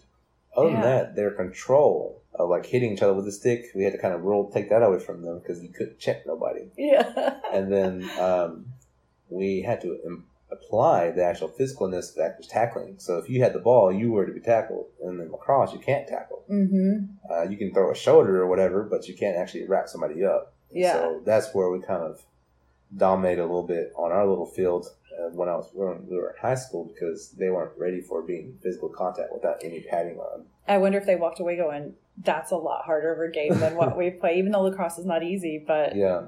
it's crazy. So, do they, do you play for points or for time? Today we play for time. Uh, well, actually, points too. So, whoever gets the most points wins, right? Yes. So whenever you have the most points, wins. Today we actually put a time restriction on there. It's a four 15 minute quarters, Okay. a two minute break between like the first and second quarter and third and fourth quarter, and a five minute halftime. I didn't realize it was that quick. Even though, I mean, I'm sure you're dead by the end of Yeah. it. How grueling it is, but it's it's a lot faster, uh, definitely when you're playing. But then whenever you're a spectator, uh, watching like how long do they keep going? Thing is though to have a good roster of people to actually supply uh, supplement you while you're mm, uh, going in and out. Um, yeah, because there's no official like go in or go out. You call it as you see it, and uh, some players will like raise their sticks up to actually go off the field, and someone immediately comes and replaces them. There's some that would be after me after like three minutes. yeah. And it, it definitely sucks when you don't have no one to replace you too. And I've also played in those games too, where it's like I'm just watch this ball go by and see who gets it. You know, just, there's also points too. So like today in the World Series of stickball, uh, they do actually have a mercy rule, which they started implementing that probably since um, Oklahoma Choctaw started playing because we didn't have a lot of skilled people. We had a lot of people that were skilled in tackling, Yeah, but not a lot of people skilled in picking and catching up the ball. the Mississippi Choctaw have been doing it a lot longer, right? Yes, a lot more. We're all dormant, definitely within this game of stickball. Mm. Uh, they were coming to rise around officially and on this bigger platform in the 70s. Mm. But for us as Oklahoma Choctaws, we didn't get a lot of speed until the 90, I would say, five or Mhm. 4 Around the same time, the 70s, uh, when Mississippi players were actually doing this tournament style, they were having a lot more people involved. For us in Oklahoma, we only did it as an exhibition, as a way of saying, it's what we do, is what this, anyone come play, it's a learning moment. Yeah, So it wasn't really a competition. Cool. It was more of like a to get people involved. This Yeah. is like our little step to do before we get to that level. And they were doing that. When I say they, I mean my grandparents. They were doing that in Tuskahoma during Labor Day festival. And it wasn't until I think when I remember till the '90s that we still had it, and we had some Mississippi people come and they played, and you know they'll come here and a lot more, a lot earlier than the recent 2000s time. hmm And so our Chickasaw relatives, they played as well, but they would play with us more so. And then when their festivals started getting bigger and bigger, they started hosting their own too, exhibitions. And then um, they were just starting out. Well, when I remember around 2000, that they were actually kind of trying to unify more of a Chickasaw Toli Oh yeah. or Chicasha. And they always had a good outing uh, during the festival times, but whenever um, on their festival times, whenever they came to us, we didn't really have hardly any of them. We probably had probably about ten or so that would Mhm. show up, and just because they love to play. But again, sticks were very scarce. There were some makers that were there in Chickasaw country as well, but some we actually learned from uh, Seminole style. So we actually have a like a collaboration or a mixture of Seminole style uh, thick handles Mm. for actually hitting, and then some we actually would see like our Choctaw style, which is more a little slender, a lot lighter, and some actually fuse the two together They actually make a, a Chick Chalk or a Seminole style. Really? yeah, I'd never heard of that. That's cool. yeah. So that was Chick-chock. and the webbing then used to be more of a, like a cross, a actual X's or diamonds. And it makes it sense though if that was Mm. to be Choctaw, but it wasn't. It was Yeah. actually Seminole or a Creek. But you know, all of us being a relatable people from the southeastern area, that we all played this type of um, stickball game, Mm-hmm. and so um, it was just different rules for different hosts. Yeah. Well, and even the Cherokee have they have a net at the top of theirs, right? Yes, they have kind of And some other tribes too, maybe. they have like a big pocket, yeah, a Huh. big pocket in the eastern band, and then in, in Oklahoma, they still play like um, kind of two stick, like an east and west game here. Mm. And so those are so you got three or four different categories, and I can't go into detail because that's their um, tradition. Mm-hmm. But that's you know how they acknowledge some of those things as well. So yeah, in the southeastern tribes, the um, the differences. Um, the ball was a little bit smaller. The goals kind of sit similar, uh, like like we talked about the hockey goal. Uh, to run with it uh, within our recent years uh, when we play, you know, this roster this time, and so um, when they started adding that mercy rule, you go to like if you don't make a point within the time frame that the opposing team has made nine, then you're done. Oh, It doesn't matter if you're Yeah. first or second quarter. Um, but if you happen to make a point before the first half within the time to make nine points or eight points, then you stay in the game. Okay. and then it's towards the third quarter. If you are trailing by 10 points, then you play till the end of that third quarter. But if they so happen to put tack on like 10 points within the third quarter, you're still taking it because they don't stop it during the quarter. They stop it at the end of quarters. Okay. Yeah. So there is some mercy rules, there is some regulations in the timing and the movement of today's game.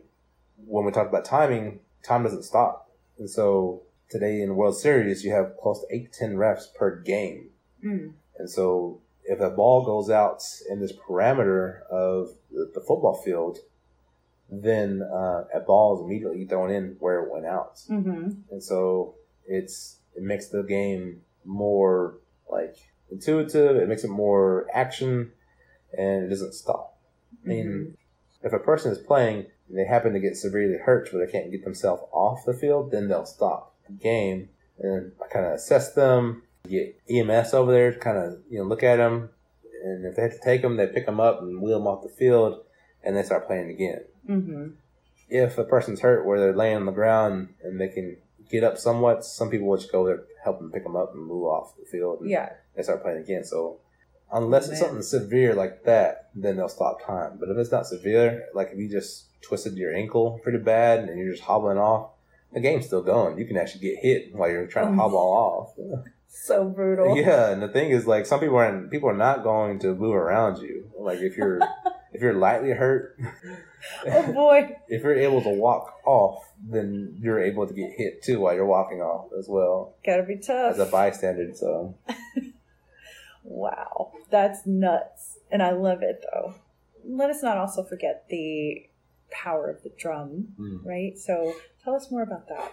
So the drum is actually kind of a rendition. Today, the Mississippi drum is kind of a rendition of the British kind of snare drum, but it still plays an impact of the years before that. It, it resembles kind of the heartbeat of the game, and some people can correlate it to the heartbeat of the people. It's a um, one two one one two one one two one hit sequence where you can actually hear the drummer actually imply it, and as it as it gets faster, the legend is to believe that it can control the ball. So whenever the, the game is being played, it's some people consider as alikchi, or what we call doctors, or some people would say like medicine men, Mm-hmm. uh, would actually be the bearers of this tomb, but also the bearers of you know medicine that's on the field as well.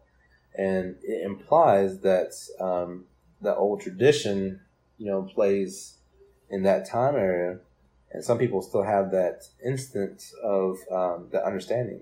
In, in today's society, um, Olin, he kind of again, Olin Williams talks Uh-huh. about uh, how that heartbeat is relatable to every type of person, and it's like a, it's a literally the hitting of the drum. It does resemble that like the fast pacedness of do do do do, but it Mm-hmm. gets a little faster. It goes and like it goes over and over and over again. So it's playing through the whole game. Yeah, it's playing through the whole game. And Olin, he says this because he said it resembles us as babies as we're in the womb.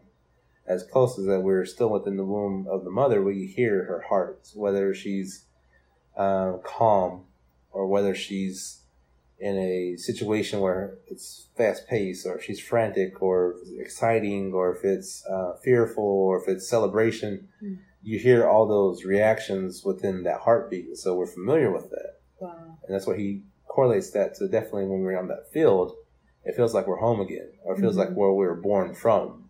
And so when we talk about the matrilineal society, and that's where the big impact of our, you know, being as Choctaw people comes from. Even some legends resemble that the earth is kind of the mother itself. Nanih Waiya in Choctaw means leaning hill, but sometimes some people refer to Nanih Waiya as Mother Mound. Mm-hmm. And so this mound, as the legend says, or one of the legends says, is that we were actually born from this mound itself into the existence of the world. And so here we see this correlation between females as mothers, as aunties, as life givers into the men and women that are now known as the Choctaw people. And so it even plays in part of our language too. I like saying this part because it's still so fascinating to me that whenever you talk about my mother or my grandmother, they actually begin with the word sa. And mind you, sa is actually something that belongs to you, like a part of you. Mm. So I'll say like, uh, like your hand is what we call sabak Mm-hmm. because it's attached to you. Yeah. Sahanali is like my leg. Mhm. Sa'i is my feet, my foot, my feet. Mhm. Sanishkin is my eyes. All the sa is upsilon. It's like it's something that's a part of me, or even within me, like my spirit, or uh, my heart, or um, my thoughts, or my emotions. It's it, it derives from me, or to me. Then, like if it's ownership, like like a, my uh, water or my dog, you would hear ah. So ah, um, uh, Yeah. depending if it's followed by a vowel or consonant. That's possession. Like uh it's you know my car, you know, on call, Mhm. or you'd say uh, Amofi, my dog. Mhm. Those are objects or other things that's not pertaining to my body or my feelings. But mother though, like Inky, Inky's father, but you say uh, Anki is Mhm. A K I. Anki's my father. And when I say Sashki, that's my mother. And it just shows that mm. Wow, I I was that. born from her. Yeah. Like I'm actually an extension of her, and my grandmother that was her mother is she's an extension of her. That's why we say Sapokne. That's where that correlation of that language goes to. So when we talk about some of these legends about coming from the earth or coming from the ground itself, you hear that you know you you can relate that to that creation of being. And so whenever Olin would tell that story about the mother's heartbeat, we all have that we already all have that understanding. We feel that because we are all born, obviously. Mm-hmm. And so it's already pre programmed into us, or it's already destined for us to hear it. It's just whether we hear it again as we're more, more matured. It's just like you, you come to the beginning stages before you actually see the sun. That's where, um, whenever we play the game, when you hear those drums, it, it rem- reminds you of peace. It reminds you of clarity. It, it kind of reminds you of the things before we hear all these other concepts of man where you know stress or whatever uh, that you see today that's you have so many things going on but whenever you get that game set and you hear those drums there's nothing out there but the ball and then your reaction your um, your moves towards to being proactive on the field and your kind of reflection Mm-hmm. not a lot of thought goes into it it's more about whether i'm going to move or i'm not going to move And I like how when you were talking about that, you were looking around the room as if you were on the field right Yeah. then, kind of looking towards the pole, looking at the players. Mhm. Wow, what a what an interesting thing about the drum and what it actually means. That that opens up a whole new world to me about what I've always thought about the drum itself. Mhm. So when it comes to the person who plays the drum, who who does that? So today, there are people like are chosen, I guess, or if some people have an interest, they'll find a drummer, and it's kind of up to that drummer's discretion whether they allow them to actually borrow their drum or have them make their own drum so they can actually get to that point. And usually, it was only men that carried the drum, but like everything, you know, we transition Mhm. uh, we we have to. And so uh, within the last, I think was it 2018 or 2017, where they actually had the first female drummer, actually from Mississippi, come out, and she was a daughter of one of the the drummers, because uh, I guess he didn't have a son or none of his sons were there to actually carry it on. So his daughter had a genuine interest and actually carried it. And so now we have a few more uh, females that are actually drumming, and so it's not like those old laws of like women can't be in the center of this because of something of this thing. Mm-hmm. It, it definitely like even war, like war dances or war enactments or like the game of stickball in general. Actually, Mm-hmm. uh, is only male, but for us as Choctaw people, uh, I wouldn't say that we're not just progressive, but we are just saying that they are also equal too. And so that's where, if not better than or more aggressive than some of the men too, uh, which is pretty true to see some of the women play. Choctaw Hoyos. yeah, Choctaw Hoyos. And, um, and so it just makes me understand a little bit more that we're always progressing to actually kind of help, not just to, just to keep it going, but actually, actually to, you know, follow that duty for us as people, as the people to kind of don't ever let it go away. Yeah. And so, um, definitely if they're chosen or if a uh, person that goes to the drummer and like I said, they make their own drum. some people buy their own drum. Like some people sell it and some people try to drum and some can do that and some do that. It's just not a particular role nowadays like there used to be. Mm-hmm. Um, but long time ago, the drummer could have been actually one of those lichis or medicine people that actually carried along control of the heartbeat and whatever the holistic is Yeah. from nature to what's on the field. Well, today we kind of tell our own narrative with that, and not to keep it as a negative connotation, but definitely our own perspective. And so, um, with that, you know, that's pretty much what I see as um, for that uh, for the drum itself. Yeah. And so the drum is pounding. The players are fired up and ready to go. And then what happens next? Then you actually hear depends if they are walking into the field, you can hear the drums. Well, actually, there's in the World Series would you would actually have these set in different locations Mm-hmm. because one of the things you cannot, I guess, experience that you cannot recreate unless it's there again is the drums. Uh, the people are led by the drums onto the arena or the field. Before you even hear people or see people, you'll hear the drums, and they're going on that and like it just like it's magnified like ten times. It's like someone has an amp, but there's no amp out there. It's just them Yeah. hitting the drums, playing the drums Cool. and then then as you get closer, you can uh, start to hear it. You can start to hear the clacks of the sticks. The warrior, or as the as the players they're getting closer, they start to, you know, it's all about vocables. Uh, whenever you connect the sounds into the actions of what they're about to do, it just brings all of it together. And so as they begin to get closer to the arena, you can start to hear uh, some of what they call the saha, which is kind of like your your cry or your shouts. You know, Mhm. so people would say war cry, but you know, it's your you yell, and Yeah. so um, once they actually start to get to a part where they start to see each other, they start to start to do that kind of like a like an intimidation type of deal, and then you hear them just getting louder and louder and louder, and they'll actually make a walk around the uh, posts themselves, the goal posts, as they kind of look at each other, and they can either acknowledge each other or ignore each other Mm-hmm. and they'll walk around each individual's pole and then they'll meet back into the center like a big Right. snake Right.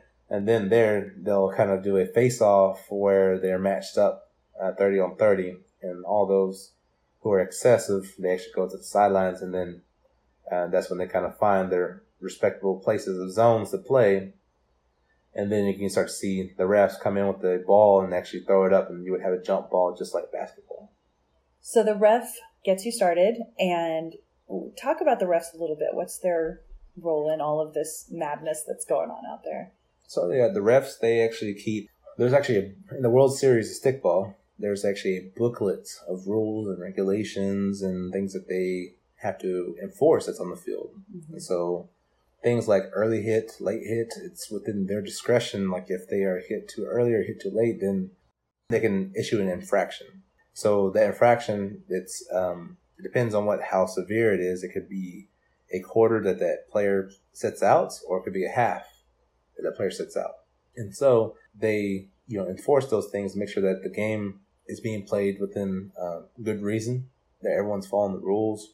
If the ball goes out of bounds, then the refs are able to, because they'll have probably a handful of balls with them, then they're able to actually return or throw up another ball into the area where it went out of bounds.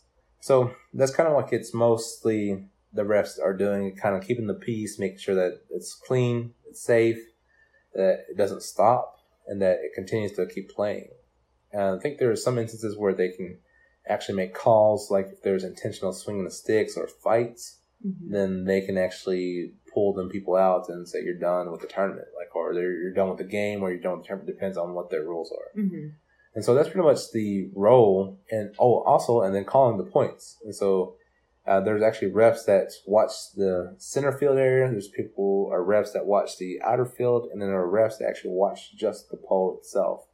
So if a, a team is actually threatening to actually score, and if they shoot, and like we were talking about before, if it doesn't really hit that pole, Yeah. then it, you, they rely on um, they rely on the sound, or if it's really close of how they saw or lined up with it, if it nicked it, then they actually get that judgment. They actually can make that call Mm-hmm. to say that was a clean hit or that was a that was a point. Yeah. And so whatever the refs say for that point, they have to come to a uh, quick understanding. And like mind you, this is like seconds. This is not Yeah, like exactly. discussions like you would see like a pause and everyone play the replay. Commercial break. There's no Mhm. instant replay. It's all about that initial person's or that ref's call. So sometimes some refs will actually see it, and if it hits, they'll pull the hand up and be like, you know, it's a point. But then if another ref or two saw it, they can actually wave it off and be like, Yeah. no, it wasn't. And then they're like, radio, was it? You know, just kind of Yeah. confirm. It's like, yeah, it wasn't. It's like, okay, and then they just kind of go on and re-jump and re-throw the ball up and jump play again. Or if it was a point, then they count it and then they take it back to the center area. And so after a point is made, after each point that is made, it comes back to the center area and the ball's thrown up like a jump ball, like basketball. Yeah. So Wow. Well, and, and I'm sure you mentioned sometimes they have to break up a fight or two. Tell me how brutal the actual game gets out there Mm. because I've, I've seen so many pictures of some gruesome things going on. it, it depends. It depends on how people play. If people are definitely trying to hurt someone, then they'll, you know, either hurt themselves severely or hurt someone else severely. Uh, some of the things that are common is like, you know, um, I'm trying to say this nicely. trying to think of things that you would see common is like, you know, a, hurt foot or a broken ankle, or broken wrist. Uh, there's concussions. There is um, torn shirts. There are uh, gashes across the face, um, on top of the skull. There's, you know, there's a variety of things. It depends on where they hit and where they land, pretty much. There's torn ligaments. There's torn uh, ACLs, depending on how fast they were going, and depends on how people were wrapped up or like tackled and wrapped, and how they landed. Because some Mhm. people can actually um, break their shoulder, some people can actually break their leg or hurt their knee pretty bad. Um, even like in the elbow area is almost everything because like Yeah. you're not wearing any protective gear, and so you're solely just being on yourself. Some even some people play optional with uh, shoes on or Mhm. with uh, uh, they probably take their feet up and play barefoot, and some people just play barefoot. It feels like it should be all or nothing. You know, Yeah. I'll wear shoes or you don't.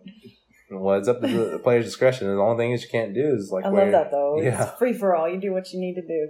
I was gonna say it depends on yeah the player's discretion if they want to wear shoes or not. It's up to them. And then the, really all that's required of them is to actually wear the jersey with the the team and the number and just shorts or whatever. It doesn't mean you have to wear like gym shorts. Uh, there's some people that wore compression shorts, you know, or like undies and they're played out there. Seriously, Uh, yeah. nice. um, and like the younger generations today, they're actually starting to. Um, they don't play like bare, but they are starting to kind of show off more of their body. Like they actually, it's kind of weird because it's like I grew up in a generation where clothes were baggy, but today Right. it's now about you know. Someone will actually tie their shirt up above their abdomen area and just show off the abs, and like it mostly it's the younger ones that are in fit, not none of the younger ones that are big. I'd be trying to protect my skin as much as possible. right. Plus, I really don't want to show any of that right now. Wait, have you had any injuries yourself? yeah, so uh, my hand right here. Oh, Um, you got a jankety finger. I actually I went to tackle somebody and my hand kind of dug into their shoulder, yeah. and I guess uh, when it dug into the shoulder, it kind of jammed it, and then Oh, when I man. ripped, when I pulled to bring them down, it ripped their shirt off, and I guess got mangled in that shirt, and I fell on it too. So I guess all one motion. and I thought I was just bruised, but uh, evidently I kind of knocked it out of place. Yeah. And so the actual bone was supposed to be like in here, Right. in this area, but I actually shifted it up. And then when I shifted it up, I thought it was just um, I thought it was just a bruise. I mean, like a jammed finger because I had Yeah. jammed fingers before, and so it never went back. Like it, it fused. So Yeah. the bottom of the side of the bone is now where the bottom of the bone should be, Oh, where the cartilage my is. But you know the best part is you got the shirt. yeah, I got the shirt. Way to go. Um, other than that, um, I really haven't had any injuries like that. I never had a concussion. I just twisted my ankle maybe once or twice, and all I got was like cuts on the eye and on the face. I had had a stick come come across my face before. I've been hit. Those are come from hits from the sticks, Mhm. and then um, Been hit by the ball? Oh yeah, I've been hit by the ball. Actually, uh, the ball uh, from me to you I had someone actually throw the ball, and, and I'm a lot taller than they were, Yeah. and so when the ball let go, it actually hit my um, it hit my cheek, but also in, in its trajectory, it actually went up into my eye, and so it actually this kind of cushioned some of the blow, but it still went into my eye, and my eye was kind of like it was only deadened for like uh, five seconds. But it was the longest five seconds of my life. Oh, But I I, I was, I'll move my eye up and down, and I could feel like my eyelid go up and down, but there's nothing. Like it's all black, Oh, oh, man. And I was like, I think I'm gonna have to go to the hospital. and like I just kind of closed both my eyes and I kind of kind of opened it up, and it wasn't coming out, and or it wasn't working, and I was just kind of frantic, and all of a sudden I could start seeing seeing again out of this eye, and I was like, oh okay, I'm- good, I think, you know. Keep playing. keep playing, or it was, I think it was close to the end of that game, but uh, still, it's pretty, Damn. pretty, uh, pretty crazy. What's it like out there to play? I mean, I would think that you're just constantly seeing sticks, people, where's the ball? Where am I? It's it's definitely like um, I don't know. Uh, once the so whenever you see the jump ball go up, and that's where you start to see you know a lot of your your adrenaline's going and you're ready. And if you're playing, you know, on your side, say like I, I remember used to playing shooter a lot, Mhm. and so I was an offensive player before the last probably six seven years ago when I started getting out of shape and I started playing defense just because I don't have to run as much. Uh huh. But I remember um, seeing that happen and like just getting so anxious to actually get ready to go play, and it's just so much like you you're waiting to actually see where the ball goes. Right. And sometimes you'll see people get the ball that's going to go towards your way, but then they just get smashed, and it's like, oh well, whoever gets the ball next, and then like it's someone that's going to send it the other way, but then they get tackled and the the ball pops out again. So it's like you know you're you're kind of like that dog that's like, which way you going, you know? And it's not until someone you know actually gets it and throws it, and you can see partially from afar, depending on if you have good vision, that's you can see someone winding the ball you know, or like flicking it out. And so within the five foot distance from where they're letting go, you can start to see that ball travel high in the sky. Mm. And so from there, it's like you have to understand trajectory a bit to see where it's going to end out.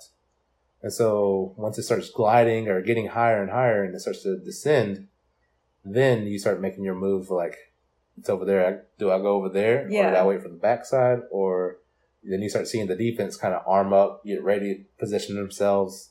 And then again, this all happened within like milliseconds, you know, Mhm. like, or within seconds, literally seconds I bet. that people are reacting, getting to their uh, their areas to zone to format to either to block you out or tackle you, and whether your offense, you know, you set yourself up where you're going to be like, am I going to make it to where I keep the ball down here, am I going to try to catch it and shoot it? It's all about either being proactive or reactive to what's going to happen, and so it's it's like a like you herd like sheep or cows real quickly, and it's like everyone kind of fits. So as the ball is shot out, you, everyone's like moving around and adapting. And once they wait patiently within the next two seconds or second, as it drops, then someone either catches it, sends it back, or someone hits the stick. So who was going to catch it, or someone knocks the ball down straight to the ground, and then it's all like a race wherever the shooters are trying to hurrying up to try to go pick it up to actually lob it, so to drop it over to someone who's on the backside to actually catch it and shoot it, or whether they're trying to shoot it themselves to make it go out of bounds so it goes Mhm. over there. It's all about, uh, from a shooter perspective, it's all about lobbing it and getting to the next shooter. Mhm. Because if you're the first one to pick it up, you're really getting, you're most of the time you're being tailed. Yeah. So it's it's like when you're the first one to go get the ball.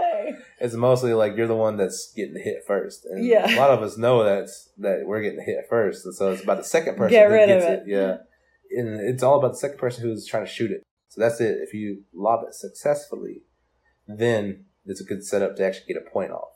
But if you don't and you shank it, then you also like you just kind of screwed the whole side because the whole format's up because everyone's Yeah. reactive to that. And again, you're you're playing a defense. Um, usually, so it's thirty on thirty, and some people will put twelve on the defensive side. Some people will put eights on the offensive side, and some people will actually have people in the center that plays both sides, and only a small core, like six of people, will actually play just dead center. Yeah. Uh, some will actually, like two will go to the defensive side to beef it up to actually be 14. And some will actually move it on if the possession is close to the offensive side to actually beef it up to actually be 10. So it's, you have to shift, you know, your, your numbers around, hmm um, just so that you can be, you know, uh, a good contender or at least threatening to actually make a score. So it's all about, um, reaction and proactive and reaction uh, whether you want to place yourself and be patient to wait on it for you to come, or if you're just going to be in the right in the mess of it and you're just going to help react to tear it up or to you know have no formality of it, in which there's not much that you can like when people talk about football plays. You know, this center, this guard, and this tackle are going to pull and go this way. That is your formality. For this, for stickball, we have the goalie and this area and this area. This is their zones when we say zones, that means like within the 10 to 15 foot radius or uh, circumference or yards of circumference, that is your responsibility. And if it goes outside your area, you shift a different way to be supportive to whoever zones that way. Yeah. And so it's all revolving. Like it's, you just don't stand in one area forever. I mean, you do to be patient to where you read where it's going to happen. hmm And so all that's happening within seconds, though. It's happening within, you know, the seconds that you're going there.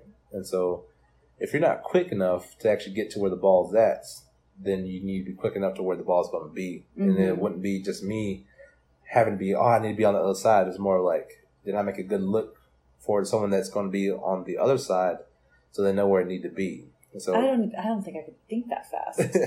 it's all about, um, again, it, it's also about experience too yeah. because if you're not really experienced in being that fast pacedness, then you'll just look like you know a lost puppy out there, Right. Know, just like where did I go? And Well, and you talk about experience. How many years have you been playing? uh, I've been playing. Um, so I started playing with the adults when I was twelve, Wow. and I was a big kid. So I was No way. yeah.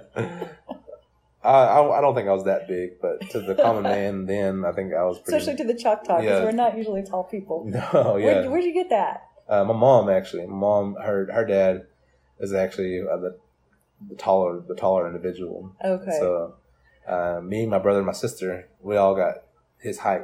So Yeah. I, I'm probably, I think I might be the tallest, or I might be the shortest of my siblings. So like they're only just a you know a centimeter or a hair taller than I am though. yeah, yeah. So And you're all tall. You're just Yeah, we're all yeah. tall. And we're all big too, which is funny, but it's true. I used to be the big brother, but then I became the small brother. yeah, you can't beat up on them anymore. How many Uh-huh. siblings do you have? Just two. I have a brother and sister. And then are you? So are you all Choctaw? Yeah, uh, well, majority I'm all Choctaw. Um, like I said, there's um, my my nan, my grandma on my mom's side. Her her family have Coushatta in them.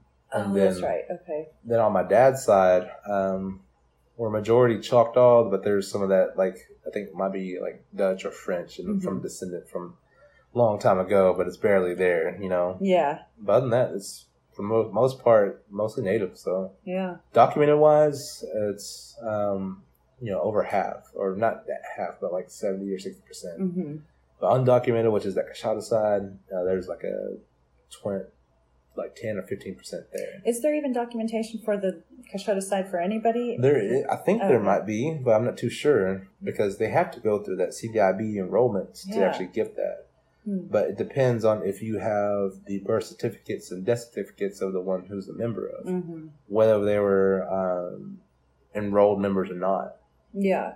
I just didn't know, you know, like there are some tribes out there that there's really no enrollment. There's just Yeah, there's not, there's undocumented, and there's some people that are uh, only like recognized by the state, but, but not by federal. Mhm. CDIB is uh, the BIA, so that's federal level. yeah. So like the um, like some Cherokee bands are um, I can't remember if they're states, but um, you know, majority of them are federal. But then like uh, there's some people that are like Jena Band Choctaw, hmm Band Choctaw. Uh, I'm not sure if they're state or they're federal, but they, they are state though, Yeah. state recognized. Crazy. So is there kind of a friendly rivalry between the Mississippi and the Oklahoma Choctaw when y'all play? I mean, obviously, if you're playing against each other, of course there's going to be a rivalry, but yeah. is there because of the Oklahoma being, you know, versus the Mississippi background there? That's a good question, and like, I I came into the game during that time in the World Series at a different time. Um, some still have kind of that old mentality of like, uh, you know, you're not real Choctaw or real Choctaws are here in Mississippi. Then, you know, some of our Choctaws here changed drastically for business, and like we were the original original ones that left officially, and some of those that were Right. stayed, they were the ones that stayed there. It was like, well, it's just a big mess, and so Yeah. um, but today, you know, when I see a lot of people today playing, especially us older ones, we kind of are able to be more friendly. We actually uh, talk to each other more. Other than the field, there's no hostility outside of that. Yeah. And it's just kind of supposed to be left on the field in true traditional fashion. True. Um, so it just, we always known that we were relatives to each other. And we always pay homage to whenever we're there and whenever they're here hmm but there's that little rivalry that does play competitively. And then some people actually will see it a little bit more than competitively, but it just depends on the individual. Yeah. And so it's always within good faith and good fun. It just happened to be, though, that every time we play and get over there, they just have more experience and more uh, playing time. And then some of our people here, even though some of our people here play in different sports, they just don't grasp the concept. And also, distance here, distance is probably a factor that has kind of been a, uh part that kind of plays in our playing that we're not Mhm. able to see each other as closely as often. Yeah. And then some communities over there actually travel an hour, hour and a half too. So it's just it's up to the people that actually want to make that drive, have the drive to drive hmm from place to place. And so, and then what that entails is like money. You know, like do I have the money to go to this practice or whatever? Yeah. Sure. Um, but it, it just depends on who's who wants it more. You know, Yeah. so that's where that competitive streak comes from, and um, Love it. that's where we see a lot more competitive on the field. And and it's not just about Oklahoma versus Choctaw; it's about who's going to be the better one of the whole tournament. Definitely when the Mhm. World Series happens. And then whenever we start having more tournaments here in Oklahoma, we always have an invite to anyone that wants to come play, like who has an organization or who has a representation. So like the Chickasaws, uh, the Livingston, uh, the Coushatta, Alabama Coushattas have come up here to Oklahoma from Texas. Uh, we've had uh, some of the uh, which is from uh, Tahlequah area, which is the Cherokees that adopted our style and play our style, Choctaw stickball. And then even allowing some of the people or the reservation teams from Mississippi come all the way to Oklahoma. And so it's just, it shows a big part of where their communities are allowing, but also supporting uh, the transition of their people to come over here and represent in Oklahoma Yeah. and that's just phenomenal to see. Whether it's on their that. own dollar or whatever, there's no. I mean, Yeah. whether it's the community or their own dollar, there there's a pride and there's a love, there's compassion for it just to play ball. Because in Mississippi, they don't play once a year. But for us here, we play you know exhibitions and stuff like that more frequently. But it's not like an all or nothing like the World Series. Yeah. So it's kind of like for play or exhibition, but still, when we have these small tournaments, uh, everyone brings it. You know, and Mhm. it, I love that now where you start to see more of that. With especially within, you know, after this COVID happening, people have lost players. People have Mm. um, lost members who were the players before them that taught them, and so it definitely plays. You know, um, everyone starts to get out there and actually give it their all because they don't know when, when's Yeah. the next time they're going to play. Whoa. That's that's heavy. It is. And Yeah. actually, this weekend, uh, Saturday, we're actually having a Unity Walk. Uh, there's a Unity Walk that one of our community members here in Durant, he actually wanted to host it. Mm-hmm. And I said, well, I can, as now work, uh, speaking from work, I said, we can provide a field for you. Nice. uh, from my director. She allows it, and she did. And so I was like, well, we can't do much for you else other than that. It's like that's all. We just wanted to do this commemorative type of walk, this drum, like we talked about, like walking in, yeah. having players come in and walk in and just kind of say, you know, some words of encouragement, but also honor and respect to those that had passed. And then the kind of reason why we still play today and why we'll continue to play. And then just have a little celebration of life, but also then have a little game just so that we can say this is for you, you know, those who have passed. Gives me goosebumps.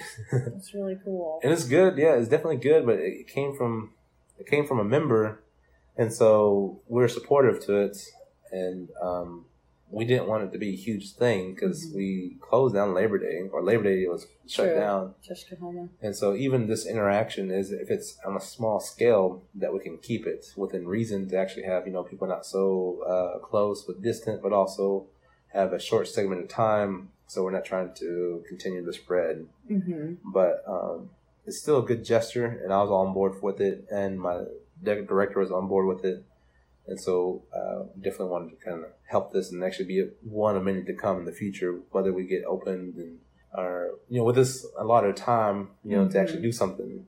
Oh, so like the passion of how people are playing today, you know, like they, they bring it, you know, it's just like it's it's awesome that they eh, you get people from Mississippi, you get people from Texas, people from northern area, and from Mississippi again, different communities.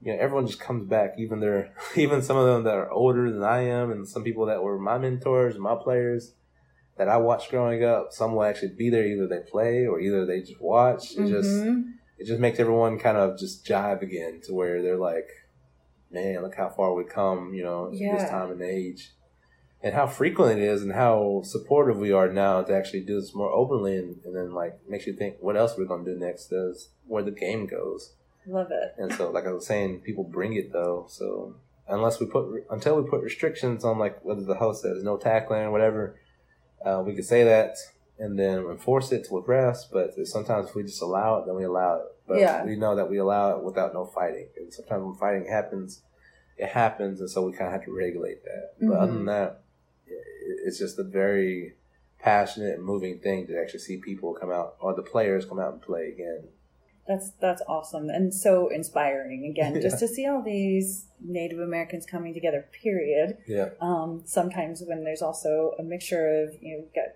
playing the Cherokee, sometimes playing the Mississippi Choctaw, whatever it is. So I'm sure that people are going to start looking at your name online, trying to figure out you know Mhm. what the sticks look like that you make and things like that. And you've got an Instagram page that people can go to, right? Yes, um, my Instagram page for my uh, sticks is called Billy Ikbi. It's B I L L Y I K B I on Instagram, and it's just a little window of like some things that I've done within the last two years or year and a half, and there's a lot more that's going on there. Uh, but definitely, that Billy Ikbi is kind of like my stamp or my um, my craftsmanship when it pertains to sticks, but also like uh, recreations of weapons and other things that I've done for my Choctaw culture. Oh wow! I just haven't promoted it on there yet, but that's just kind of something that I wanted to do. Yeah.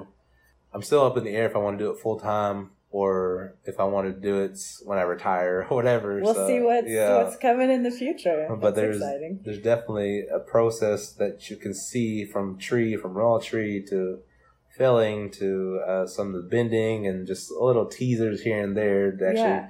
I don't give you everything, but I give you some of the beginning and outcomes. So it's Yeah. like, how's he do that? And, Magic. but yeah, uh, and only for now at the moment, I'm only on Instagram, and uh, that's kind of where I, I am starting to kind of drop a little bit of hints and pictures here and there. So Yeah, so listeners, please go check out Billy Ikbi. Follow this journey he's on, and um, I know that he's also there's a ton of YouTube videos out there of, of him helping others too to know how to make the sticks and all that stuff. Such a such a craft.